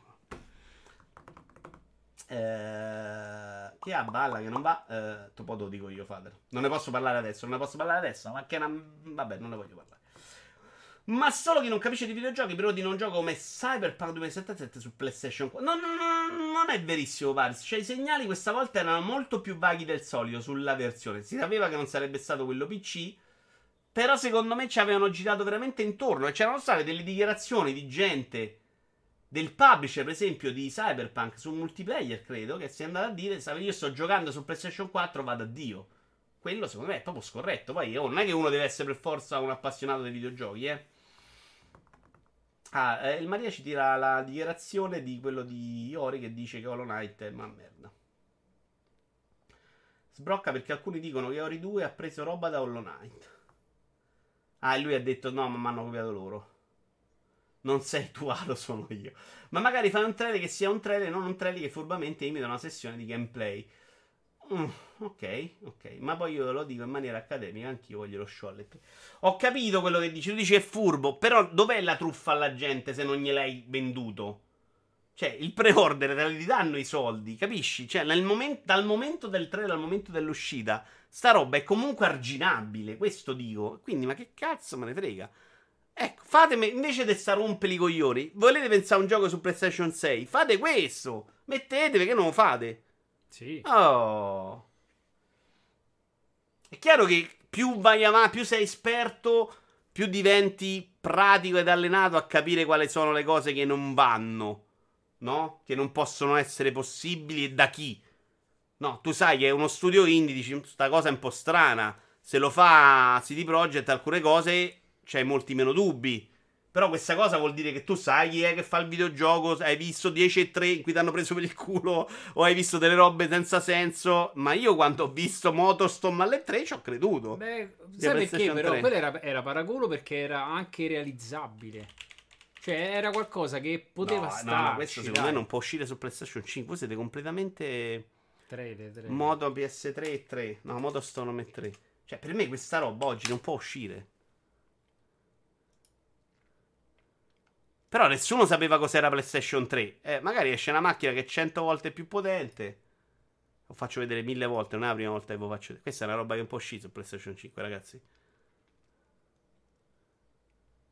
Su PlayStation 5. Esatto, la mia 3090 fa abbastanza fatica a far girare sta roba, dai. Aspetta, vi metto l'audio. Tra l'altro, tutta la fauna appena vista è più ricca della fauna dell'intera galassia di Andromeda. Madonna, quanto è brutta Andromeda. No blasfemi, per goderti Valla, basta rasciare la storia tralasciando le varie lungaggini tipiche degli open world. Se è necessario si abbassa la difficoltà, affida con una cultura. No blasfemi, no. Non sono affatto d'accordo. Intanto perché rasciare Valla vuol dire 60 ore di gioco. Secondo perché io invece sono convinto che Valla funzioni meglio a piccole dosi. A piccole dosi, secondo me, ti accorgi molto meno della pesantezza e delle minchiate che fa. Qui è un po' brutto. vabbè. Alcune cose sono, sono- Oh, non so, alcune è cose sono è- fattibili, cioè, dai. Quando fa. va dentro è una presa per il culo. È un hardware obsoleto, cioè ragionare sulle cose, mai credere agli sviluppatori. Ricordo proprio sulla versione 32X di Mortal Kombat 2, uguale all'arcade col cazzo che era uguale. Ok. Il set Lego della notte stellata di Van Gogh lo avevamo visto, che bello.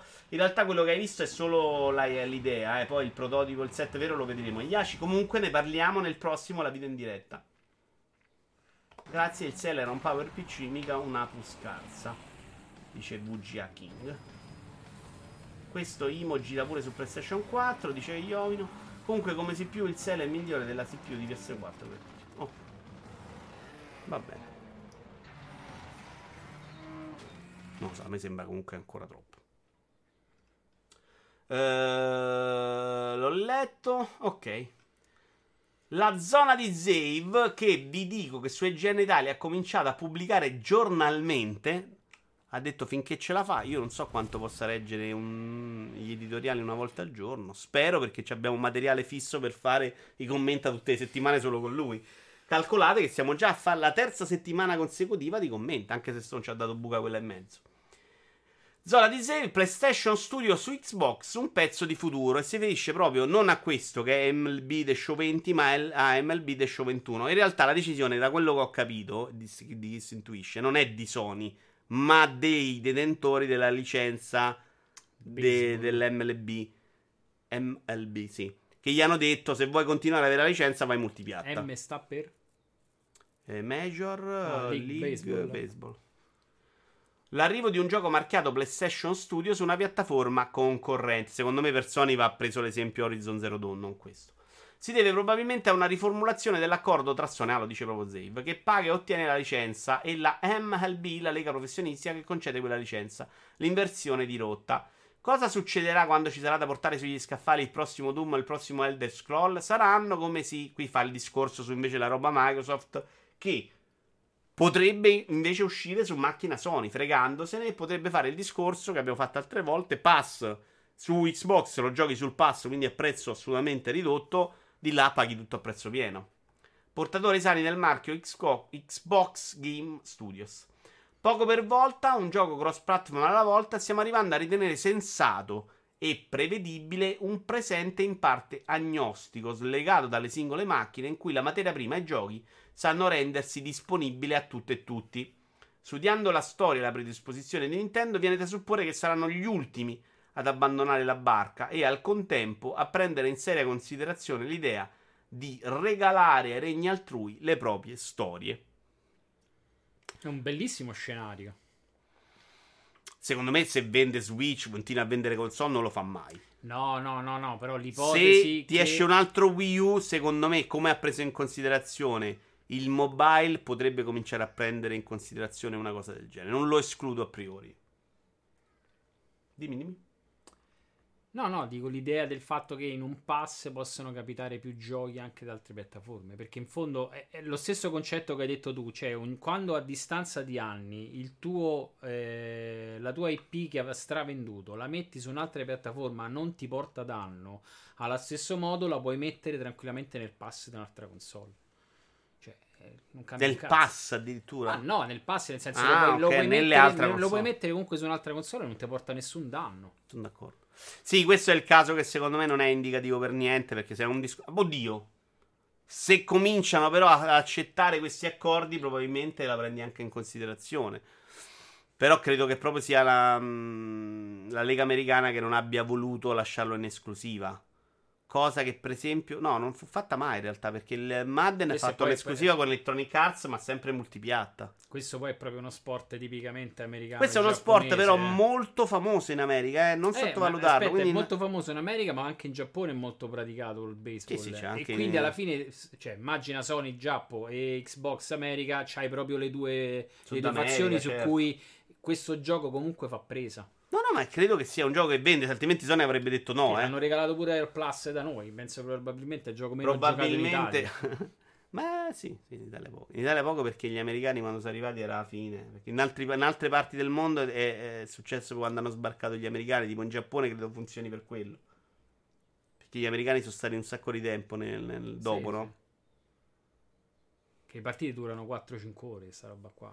Vai a casa, pranzi e ritorni a vedere le partite. No? Eh, ma le- in America l'idea della partita è un po' diversa da noi. È proprio una roba di passare una giornata a guardare una partita. Anche il baseball, il, football. C'è gente che sta lì a farsi arrosticini, eh. Cioè, non è esattamente come andiamo noi a sciarpa gente che si ammazza, è un po' diverso.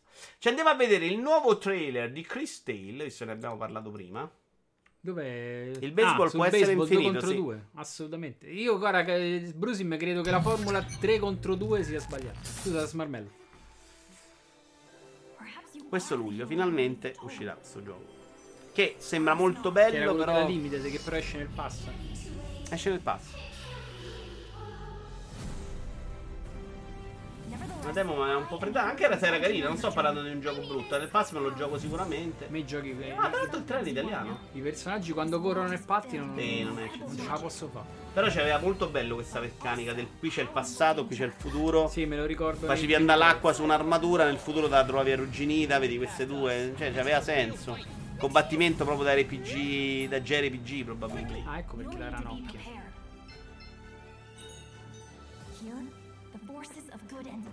Perché ho visto Z fra i comandi? present and future. Gather what allies you can, no matter where you may find them. All of our abilities Forse era il simboletto che Bisogna vedere se non hanno usato troppo e non hanno allungato. Questa deve essere pure una roba che non dura 80 ore, eh. Perché le meccaniche secondo me sono molto basilari. se vari tanti nemici Eh, però diventa una tante palla al meccaniche. cazzo. Secondo me deve essere perché è quella roba lì da Dragon Quest. Cioè, Dragon Quest argina co- col mondo, con, eh, con la storia. Devi essere molto bravo, secondo me, fare una roba lunga. Eh. No, la gente ha morto. Il 7 a 1 di ieri ha fatto riprendere molto anche a me. Hai preso 7 per pure ieri? Eh, 3 contro 2. Com'è non me l'ha detto? Ha detto ho giocato 3 a 2, ma ha detto non è equilibrato. Devo Eh, dire ha detto no, cioè, che hai preso 7 pipper, ma l'ha detto però. No, eh, vabbè. Lo metto nella lista dei giochi che non toccherò mai. Dice fate, no, no, il gioco io il pass. Questo è per i torgetti. Fate, probabilmente l'avrei anche comprato. Questo è l'annuncio. No, si gli piace Andromeda, non i Mass Effect belli a lui. Di Mass Effect Legendary Edition. Che tra l'altro il trailer mi dice veramente niente perché non si vede niente. devono far vedere quello che Eh, ritrovo. volevo vedere la differenza con l'originale, magari. Cazzo, stai rompicoglioni che ti devono fare i trailer dove sogni, sogna, no? Ragazzi, giocate di Gris, non c'entra la mazza, ma volevo ricordarlo. Eh, Paris, non so se ci azzecchi tu, ma a me Gris mi ha proprio ammorbato le palle. Ma di brutto proprio. Cioè, proprio l'idea di raccontare la depressione in quel modo mi. mi... Eccolo giocato, via. Non è giocato, è Vabbè, mezzo movimento. Eh, vabbè, ma dai, questo Volevo vedere poi, qualcosa. Tra l'altro non mi sembra sto lavorone. In alcune cose no, in altre. Allora, Tapparella, questo non mi dice proprio niente. Mi ha cominciato a rompere le palle. e Mi sono ripromesso di non comprarli più. Mafia, e l'ho deciso dopo Mafia in realtà, che ho comprato. Che però era un lavoro già secondo me di un altro livello. Quantomeno a livello grafico faceva almeno lo step evolutivo della grafica. Poi a livello di gioco no, e il contrasto era addirittura peggiore. Cioè, sa- avrei molto più voglia che tutte queste risorse venissero spese per il nuovo Mass Effect. C'è da dire che molto spesso questi che fanno Mass Effect continuano a fare Mass Effect 4 e sono dei team alternativi che fanno questi remake.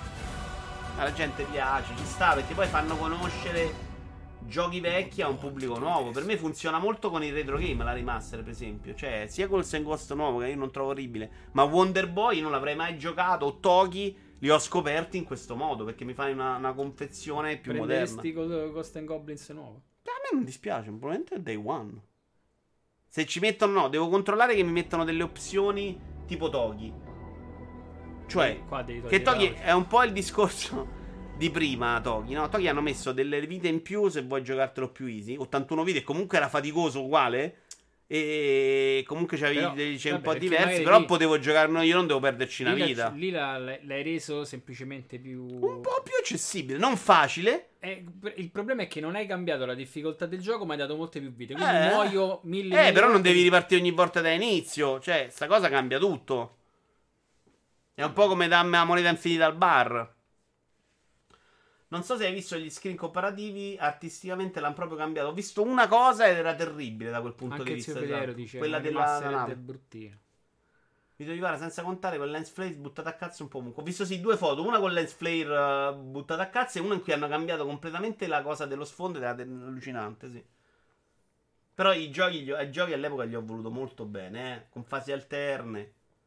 Vito Iuvara è poetico, immaginavo ti sarebbe stato sulle Non è, il problema a me non è il poetico, eh, il problema secondo me è che eh, io l'ho, l'ho fatta una recensione di Chris ed è un po' terribile, cioè l'ho definito la depressione come la canterebbe Povia. E mi sembra molto severo, però, cioè, onestamente, quella depressione non è quella roba a colori e a zone, quella è la roba che uno si legge tre cose di psicologia e parla della depressione. La depressione è una cosa diversa, non è una roba di colore e cose. E a livello di gameplay era molto discutibile. Poi era molto bello artisticamente, per carità di Dio. Mass Effect magari lo prendo, molto severo. Lo prendo per praticità di avere tutto a portata di un clip con supporto nativo al pad, ma come impatto mi pare poco esaltante. Supporto nativo al pad ce l'aveva anche all'epoca, eh. Era già il periodo in cui era supportato da 360 pad Vabbè, 360. non era. Scusi, Microsoft al tempo? No. Mm, sì, forse sì. 360 all'in- all'inizio in esclusiva per un po'. Ma la vera, domanda è, la vera domanda è chi ha tempo di spararsi tre Mass Effect di fila nel 2021? Guarda, fate, in realtà credo che te li... erano giochi da 20-25 euro, da 25 ore, eh. Cioè, secondo me Valhalla dura ricordo- più di tutti e tre insieme. Quello è possibile. Non me li ricordo lunghissimi. Però no, non me lo ricordo neanche troppo corto. eh. C'era da fare parecchio sul primo. Mass Effect 1 almeno no. No, no, Mass Effect 1 uscì dopo su PC, all'epoca non era uscito subito su console ed era su 360, quindi il supporto al pad 360 ce l'aveva al 100%. Io ho recensito il 2, non l'1 però, però è, cioè, arriva dopo di- del 360, perché prima uscì la versione console, quindi ce l'aveva sicuramente il supporto al pad. Io l'ho giocati 5 volte tutti e tre ci sta. Il primo era lunghetto se facevi tutto. No, fare tutto non lo considero io se sei uno che si lamenta del tempo. Se non altro, Andromeda ha un gameplay migliore. Questo non posso escluderlo. Non, non ricordo granché. E forse sì, funzionava bene Andromeda. Il problema di Andromeda era la struttura cinesata. Madonna. Mass Effect 1 non aveva il supporto al pad su PC, dice Luca. Oh, incredibile. Chiedo scusa alla chi è che lo diceva prima. Ciao Silver One. Main quest corta. No, Vito, per usare il pad su PC ci vuole una mod. Almeno più. Ma, ma roba da pazzi. Andromeda non era così. Ma no, madonna, ragazzi. Madonna mia. Io all'inizio ero partito bene, mi ho detto, "Oh, però non è malaccio. eh." Anch'io. Poi anch'io. quando comincia a fare Anche perché- al terzo pianeta che si fa? Va a la scansione, Eh. fa a tergire, va Anch'io avevo una voglia Ok. di andare contro l'opinione, pensare che fosse una shitstorm insensata. Però poi. Però c'avevano ragione. C'avevano ragione, C'è proprio- cazzo da fare. oh. C'ha proprio voglia di dire no, vi siete sbagliati. Guarda, tutto Scusa, sommato non è una posso- merda. Ragazzi, Andiamo a riesumare i topic. È arrivato al pianeta del ghiaccio che era al quarto, sempre stessa, non c'ha tutte fetch quest orribili. Ma zitto che ho fatto pace con zio, non mi fa parlare male di Mass Effect. Appena fatto con pace gli ho giocato il Stone. E vabbè, succede. Bioware è morto, dice Paris, così, secca. Andiamo avanti, riflessioni a caso del lunedì mattina. E qui è un articolo di ah, Andrea Materna su Atcast che parla di- di- di- dell'affair GameStop in parte. Cioè, lui si collega al fatto che Stop per dire che i videogiochi sono diventati parte influente delle nostre vite. Stavo pensando a come, seppur per vie traverse, il mondo dei videogiochi sia improvvisamente srotolato sul mondo delle conversazioni serie e le ha in base infilandosi al centro dell'attenzione dei giornali degli adulti. Non per l'ennesima polemica su quanto faccia male stare davanti allo schermo, no, perché è diventato improvvisamente rilevante. Tra l'altro è un bell'articolo scritto bene, andatelo a leggere su attucas.it, link sotto al video. Mi è venuto in mente che non è certo la prima volta, in particolare ho ripensato a quando ci siamo ritrovati a parlare di Cina, di libertà espressione, di censura, dittatura, aziende occidentali prone al padrone orientale di come tutto questo in un modo o nell'altro finisca per toccarci. Siamo a questo punto qui, il punto in cui sono estratti, eh, non è l'articolo completo, il punto in cui i videogiochi toccano il resto del mondo più o meno come lo fa lo sport e ciò che fa e dice alla gente dei videogiochi ha quel peso culturale, sociale, economico. È una cosa generazionale, suppongo, e penso che chi nasce oggi e trova i videogiochi o elementi dei videogiochi sparati un po' dappertutto, immersi in ogni fibra della sua società, darà per scontato questo genere di presenza trasversale. Ma a me risulta ancora buffo e a parecchia gente della mia generazione risulta proprio strano, quando non stupido, che si debba parlare di massimi sistemi passando dai videogiochi. Continuo, lo è per esempio insieme al modo in cui ormai diverse generazioni di artisti sono cresciuti pro- eh, spac- spaciucando con i videogiochi e li intrecciano in varie maniere, più o meno evidenti, con l'arte che producono. Ovviamente, dice, se i videogiochi hanno fatto parte della formazione di vita di delle persone, che poi saranno quelli che faranno i registi, faranno i quadri, faranno tutto, ovviamente ci saranno influenze anche di quel tipo. Mi chiedo se farò in tempo a vedere un mondo in cui sono totalmente assimilati e c'è un qualcosa di nuovo, di veramente nuovo, che si dovrà puppare decenni del ruolo del demonio da sconfiggere. E qui vi voglio fare una domanda. L'articolo, leggetelo. Vi voglio chiedere: c'è qualcosa che è assimilabile a quello che è stato i videogiochi negli ultimi, boh, vent'anni? Cioè, quella roba nuova. Forse la roba degli influencer che vediamo come una roba terribile, almeno la nostra generazione. No, perché sì, forse sì. Quella roba dell'influencer che c'ha il seguito grosso. I social network sono i nuovi videogiochi? Sto pensando. Ah, ok. Dammi un segno di vita però quando è così. eh. Sto pens- ecco, non hai visto la nuvoletta, cazzo? No, è difficile, capite? Non vedo come sia collegata ai videogiochi. Poteva essere che stop come qualsiasi altra azienda quotata in borsa. Beh, intanto c'è un'azienda che vede videogiochi che è quotata in borsa, Tapparello. Eh, quando io ho cominciato a videogiocare ed era già molto tardi, sta roba non era possibile. C'era il negozietto del cazzo fatto da appassionato che vendeva videogiochi. Speriamo di no, Vito Iovara cambio passione.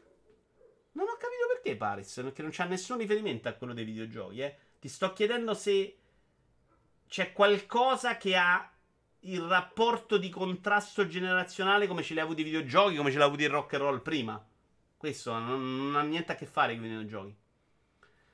Idem non vedo il nesso. Eh, Il nesso c'è, ragazzi. C'è, c'è un'azienda che vende videogiochi che sta in borsa e che è all'attenzione del pubblico e ne parla il sole 24 ore. Cioè, chiaramente una- un'operazione di borsa, ma è un'operazione di solda su una cosa che fa parte della società. Il fatto che voi non vediate il nesso significa proprio quello che dice Andrea Materna, cioè che per- c'è una normalità della cosa.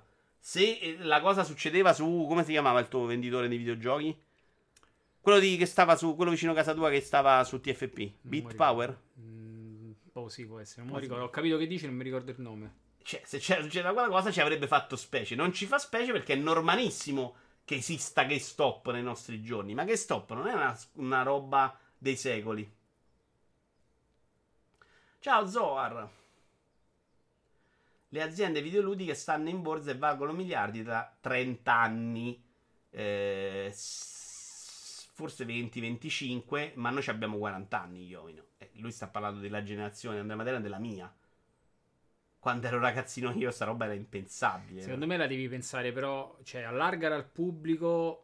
mm, Cioè, usciamo un attimo sempre dalla nicchia. Allargare al pubblico che normalmente non conosce il videogioco e di punto in bianco se lo trova sul quotidiano. Oggi, però, è improbabile che non conosca i videogiochi. Però, sta cosa che GameStop finisce nel No, casino. però trovate- È vero che, che il Nesso lui lo usa come spunto, no? Prendiamolo in altre 2000 cose. Cioè, oggi i videogiochi stanno dappertutto. Quando siamo cresciuti, le prime pubblicità su Canale 5 al cinema dei videogiochi erano una roba fuori di testa, eh. Stiamo, cioè, parliamo di dopo era- PlayStation. Era, pure positivo quando vedevi una Eh, ma tu genere. minchia, addirittura su Canale visto, 5 la pubblicità dei videogiochi. del gioco, Oggi sì. la metà delle pubblicità sono sui videogiochi. Cioè, che è chiaro che è cambiato l'universo, no? Eh, Se c'hai 25 anni, secondo me te ne accorgi meno perché le hai viste sempre. Però per me quello, per esempio, è una conquista. Tu mi dici, sono 30 anni che ci stanno le pubblicità dei videogiochi. Sì, so, eh, sì Sulle riviste c'era. del settore, però. Eh no, ma sono 25 che stanno ai cinema già, per esempio. Ero, ero ragazzino, 95, 96, c'era stata pure qualcosa sicuramente prima in cui vendevano le console, però del singolo gioco e, e- e a quel livello, con quella quantità, no. Ma io l'ho scritto prima, oggi il mondo videoludico si allarga... Eh, scusami, Iovino, ma c'ho il filtro, lo sai. Ci sono attori, star, cantanti, politici e simili che ne parlano, li usano se ci fanno le foto su Instagram, eccetera. Ma è una moda. È una moda. Fa parte delle loro vite. Cioè, Immobile che Secondo fa non è più una moda, in l'Instagram realtà- che gioca a PES. È perché gioca a PES o a Cioè, FIFA. ci- ci ha cioè. sempre giocato. In realtà adesso te lo Esatto. sta di- In realtà, se- in realtà, secondo me è diverso il concetto. Il personaggio famoso adesso hai più accesso alle sue informazioni perché lui ha deciso di condividere e sta sui social. Quindi sei tu che in realtà sai che Tizio gioca, cioè che Caville si è fatto il, si è, si è fatto il PC e si è incastrato per montare Con la scheda video. 3090 a sto stronzo. No, mica ancora non era uscita. Sì, 3090. eh, no, lui c'ha- no, era appena uscita se era fatto il PC con la scheda della Madonna. O 3080 o Forse la 3090. 2080. No, No. se- è uscita mo' la 3090. Il video c'era 6 mesi almeno. Che sei impicciato. Guarda che era esattamente all'annuncio dei 3090 o 3080. No, secondo me. Sarò comunque- io, ma de- dei miei coetanni 35 anni di torni nessuno 30, gioca più da un 90, pezzo. ok. Anche di quelli della vita normale, sì. Stone già fa parte delle mie conoscenze videoludiche. Nasce così Stone. Sì, sì. Quindi è, è più complesso. Padre ha fatto prima 2080 e poi 3090, dice Luca. Oh, Luca, proprio... Eh, io perché mi ricordavo che il, video è molto vecchio e la 3090 non era Io mi uscita, ricordo ok? quella 3090, che ho visto solo quello. Quindi è probabile che ha fatto, ne ha Lui ha detto, due. ha fatto due, l'ha detto Luca. Ci fidiamo di Luca, no? Sì, sì, Lo sai, è una assolutamente. persona squisita, meravigliosa. Chiaro, Mirko. Stone nasce come videogioco. ero un pixel fino a qualche anno fa. Noi l'ho conosciuto su TFP Forum, quindi è, è- è videoludico secondo me. Nintendo, l'obiettivo... Abbiamo finito? No, ce ne sono due news, ma veloci. L'obiettivo è far sorridere gli utenti e per farlo correremo dei rischi. Questo è uno stralcio di cosa hanno detto loro alla riunione degli azionisti. Come vi abbiamo detto, siamo un'azienda dell'industria dell'intrattenimento, dove i cambiamenti sono profondi e il futuro è difficile da prevedere. I gusti delle persone sono diventati profondamente diversi in questi ultimi anni ed è sempre più chiaro che in questo business il successo non è garantito. Consideriamo i nostri ultimi successi un esempio lampante di ciò. Cioè, lo dice anche lui, non sappiamo proprio come cazzo abbiamo fatto a vendere Switch. Io, io questo ce leggo. Cioè, sappiamo che sta roba esce fuori da... Come abbiamo detto Due in volte passato... si hanno avuto sto problema. Pure Wii, secondo me. No, Wii secondo me invece è esattamente quello che volevano fare. No. Secondo me Switch li coglie completamente di Secondo me sorpresa. Wii loro non pensavano di entrare in tutte le case. Cioè, in tantissime case. Però l'idea era quella, cioè poi che ci riesce o no è un altro conto, però l'idea era proprio vendere a un pubblico e chiaramente Wii Sport poteva avere quel potenziale. Stanno facendo delle gare. Switch, secondo me, loro come me non sanno proprio che cazzo è successo. Come abbiamo detto in passato, visto queste premesse, continueremo a condurre gli affari concentrandoci nell'offrire esperienze uniche e nel mettere un sorriso sul volto dei nostri utenti. Che siamo io e Stone quando giochiamo a Mario Kart, se si carica la batteria. Ci saranno però momenti nei quali dovremo prendere dei rischi. Eh sì, quindi. Rischi Valuta, is business. valutano il passo anche Quando la facciamo questa cosa, Stone? Questa sarebbe meravigliosa. Vero?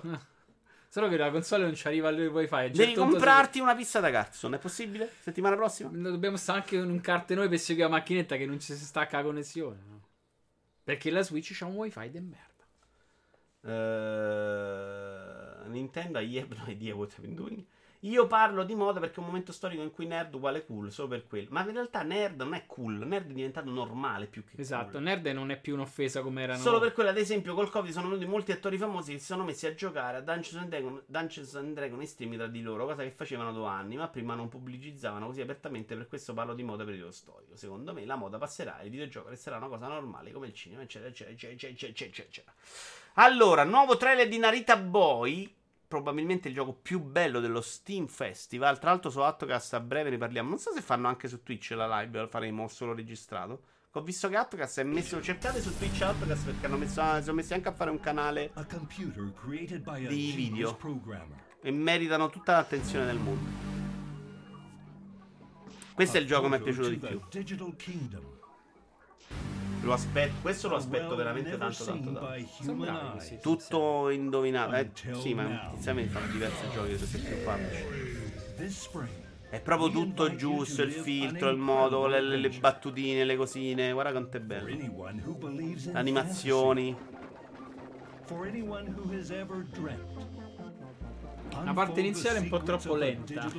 Ah, l'hai giocato? No, ho visto te. Ah, sì. Si mette un po' a partire, però sai, nella demo è pesa tanto, nel gioco è niente.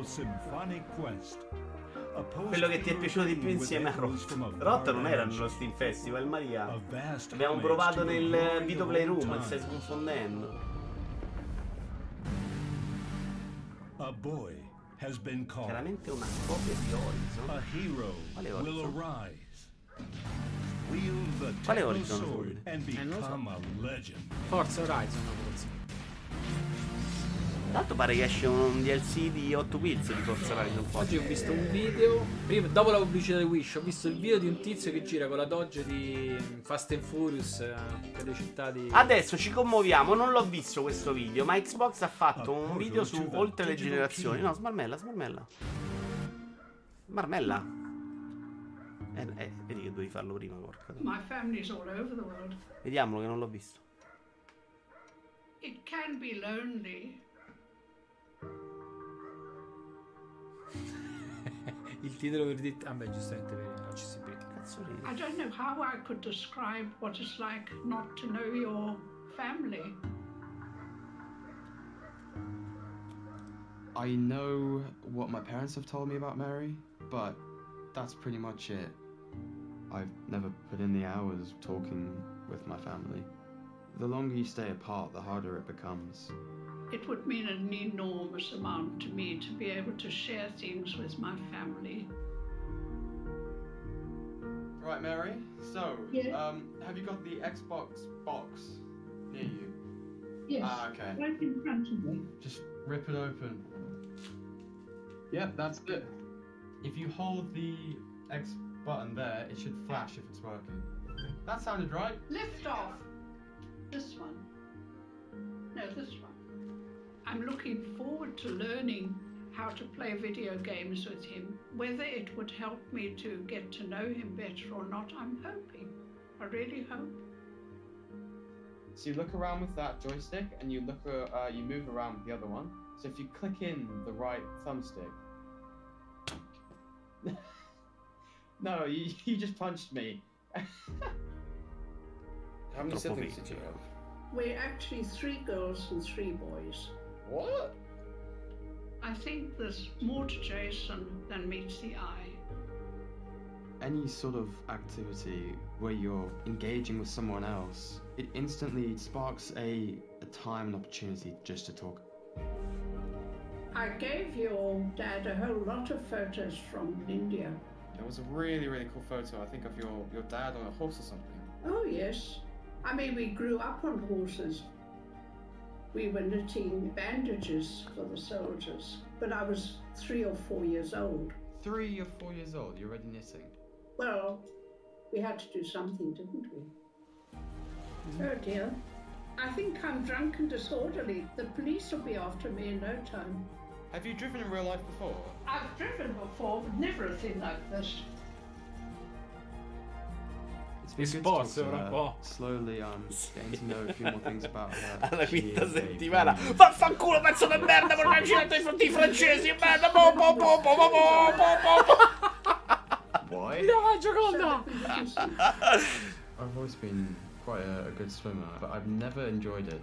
Competitive oh sport Oh Mike. was never my thing.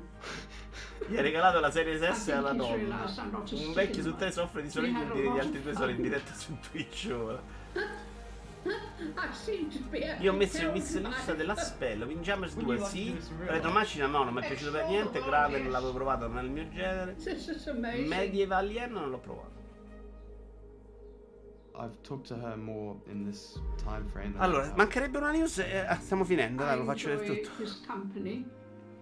Troppo fake, questo video non è Eh, reale, cioè non è che quella si è creata il profilo suo dopo un secondo, c'è qualcosa che è troppo attore, film. No. Sar- No, non è Cioè, tutto fa vero. abbastanza. Vabbè, ovviamente è montato, però. È montato, ma c'ha la telecamera bella, cioè non puoi sapere reazioni, non mi convince, non mi ha convinto. L'idea è molto bella, Vabbè, però è semplicemente ben curata. Lascia perdere, cioè, metti l'idea che deve, fa- deve far quello. la storia adesso è che ora la nonna gioca meglio di video solo che lì. È vero, molto severo, però Silver One, molto severo. L'ultima di videogiocatori e di come hanno distrutto il rapporto con gli sviluppatori da multiplayer.it è ancora Simone Tagliaferri. Sì. Sono fatto danno? Non credo. Dal tempo che, il tempo che Prova? Eh no, perché ho tolto. Ah, sì. Io scusa, E intrattieni il pubblico. sto fatto- Sì, devo premere Però non un mi devi dare tasto. botta al mouse. Non sto facendo niente. No, eh, devi ah, stare adesso sì, ho dato lontano. la botta al mouse. Vuoi che ti leggo la news? No, mi piace la tua voce. No, no, è intrattieni. Non puoi far vedere sto video. Perché no? Che ci sta Kinect. Here we're seeing Claire being recognized. Ah, sì, sì, no, poi volevo far vedere il discorso con gli sviluppatori. Ok. And that emo-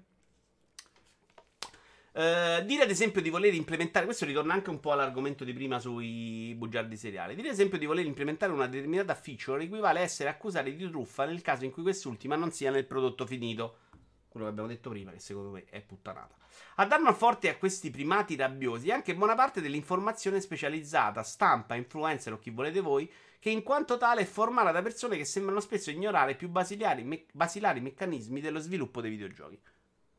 Cioè, eh, hai fatto il trailer e me, downgrade. Esiste anche nell'informazione, secondo me, molto poco nell'informazione quella di qualità. Cioè, i grossi siti non le fanno queste cose, è gente matura e preparata. Oppure vogliamo continuare a credere che in tanti abbiano acquisito il gioco per eh, delle parole dette tre anni prima del lancio, credendo che fossero scolpite nella pietra? E questo è quello che dico io. Cioè, ma quante persone hanno comprato Kinect perché ci sarebbe stato Milo? Tanto a Milo ci avevo anche abbastanza creduto. Io, Beh, eh, ti compri Kinect per l'idea che c'è, ti stanno vendendo, ti stai comprando l'idea. Poi, Tu ti sei comprato Kinect perché dici, "Ah, però quando esce mi ci gioco Milo? Bravo Sippo, ho fatto la stessa domanda. Cos'è quella cosa, quella roba sopra la 360? Secondo me è tipo la, la, la Hierozze de- Cos'è? C'ha un hard disk e una cifra alto e spesso. Vedi?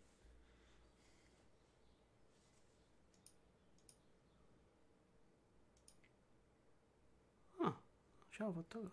È tipo un thermos che ci vuoi mettere dentro la roba e la scalda. Perché lì ci andava l'hard disk. Quindi probabilmente è un hard disk molto, molto, molto Ah, capiente. era un quindi è hard disk roba per di gli sviluppatori. sviluppatori.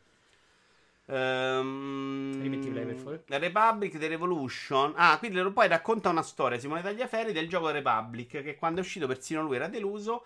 Republic The Revolution di Demis Hassabis fu presentato come un simulatore politico-sociale molto complesso, esaltando non poco la stampa e il pubblico. Sul mercato arrivò però soltanto l'ombra di ciò che era stato promesso, tanto che Hassabis fu accusato di essere un bugiardo. Lui dice poi di aver incontrato Hassabis anni dopo in una conferenza, di averci parlato e di aver, che Hassabis gli ha detto guarda che il gioco come l'avevamo pensato, figo, come avevamo raccontato, era pure, c'era pure, esisteva. Però il publisher ci disse guarda sta roba non la puoi fare, fai così, cambia qua, cambiate sotto e non è uscito. Quindi non è neanche colpa mia se alla fine non è uscito. Però mi sembra pure una scusa di comodo, no? Eh certo, no. Perché poi alla fine non lo puoi più di, non No, puoi più di sappiamo. che, però puoi, puoi mandare Però un altro so- mi rovini la storia. La storia deve essere, caspita, sì, le cose cambiano. Se tu metti il dubbio, mi rovini l'effetto. Ho capito, ma è Che fake, fake news. Co- adesso devi fare pure i ragionamenti oggi. C'è proprio un altro livello. Ciao, Lesdale. Hai 10 anni in meno con i capelli corti, vero? Eh, eh, tanto adesso ci rivediamo. Stiamo a febbraio, gennaio dell'anno prossimo. No, dopo la befana dell'anno prossimo ci rivado. Ma non avevi Puoi capito andarci prima, però, eh. Ha fatto il trapiante in Turchia. No, non ci ci posso andare prima. Abbiamo finito, voglio solo consigliarvi un altro articolo, sempre di Simone Tagliaferri, la rappresentazione dell'aldilà nei videogiochi. Vi metterò il link sotto il video perché era molto bello l'articolo, però non ci ho trovato lo spunto di riflessione, che è quello che serve a noi. Però andatevelo a leggere perché fa una panoramica su come è trattato il tema dell'aldilà nei videogiochi, fa un sacco di lì, esempi. Eh? Mettilo direttamente in chat. Ah, ve lo metto in chat. Vabbè, ve li metto sotto, poi ve li andate a trovare tutti. Voi dovete andare a leggere tutti questi articoli che metto io. Porca miseria. La rappresentazione dell'aldilà nei videogiochi. Molto bello, sempre di Simone Tagliaferri. Siamo sempre a... ah, vedi, sta giocando a Tennis 99, Quelag. Niente, sfida proprio, una sfida aperta. Allora, ce ne andiamo da Eurogamer Italia. Stanno facendo un talk show e podcast. Non li conosco. Non so se mi fa fare il rad, ma proviamo. C'è Gianluca Musso, Riccardo Cantù e Virginia Paravani. Non li conosco, ma l'ho visti qualche volta. Ctrl C. Eh, noi ci vediamo. Ah, tra un po' c'è la magica. Ah, sono le 17, tra pochissimo c'è la magica. Quindi abbiamo un'oretta di. Eh, quella che ce la porto sempre. Volevo cambiare anche un po', eh. Pronti? Andiamo da Eurogamer Italia. Eurogamer.it io ve lo consiglio. A livello di news, secondo me, una delle robe migliori in Italia. Eh. Il news probabilmente è il migliore. Poi c'hanno anche diversi editoriali. Andate lì, portate un saluto. Noi ci vediamo settimana prossima. Non so se con un altro la video in diretta, perché di qualcosa vi devo parlare. Devo recuperare le ultime puntate di WandaVision. Io Che mi dicono essere eccezionali. Io L'ultima, l'ultima. Ciao belli, alla prossima. Ciao. ciao ciao ciao ciao ciao. ciao.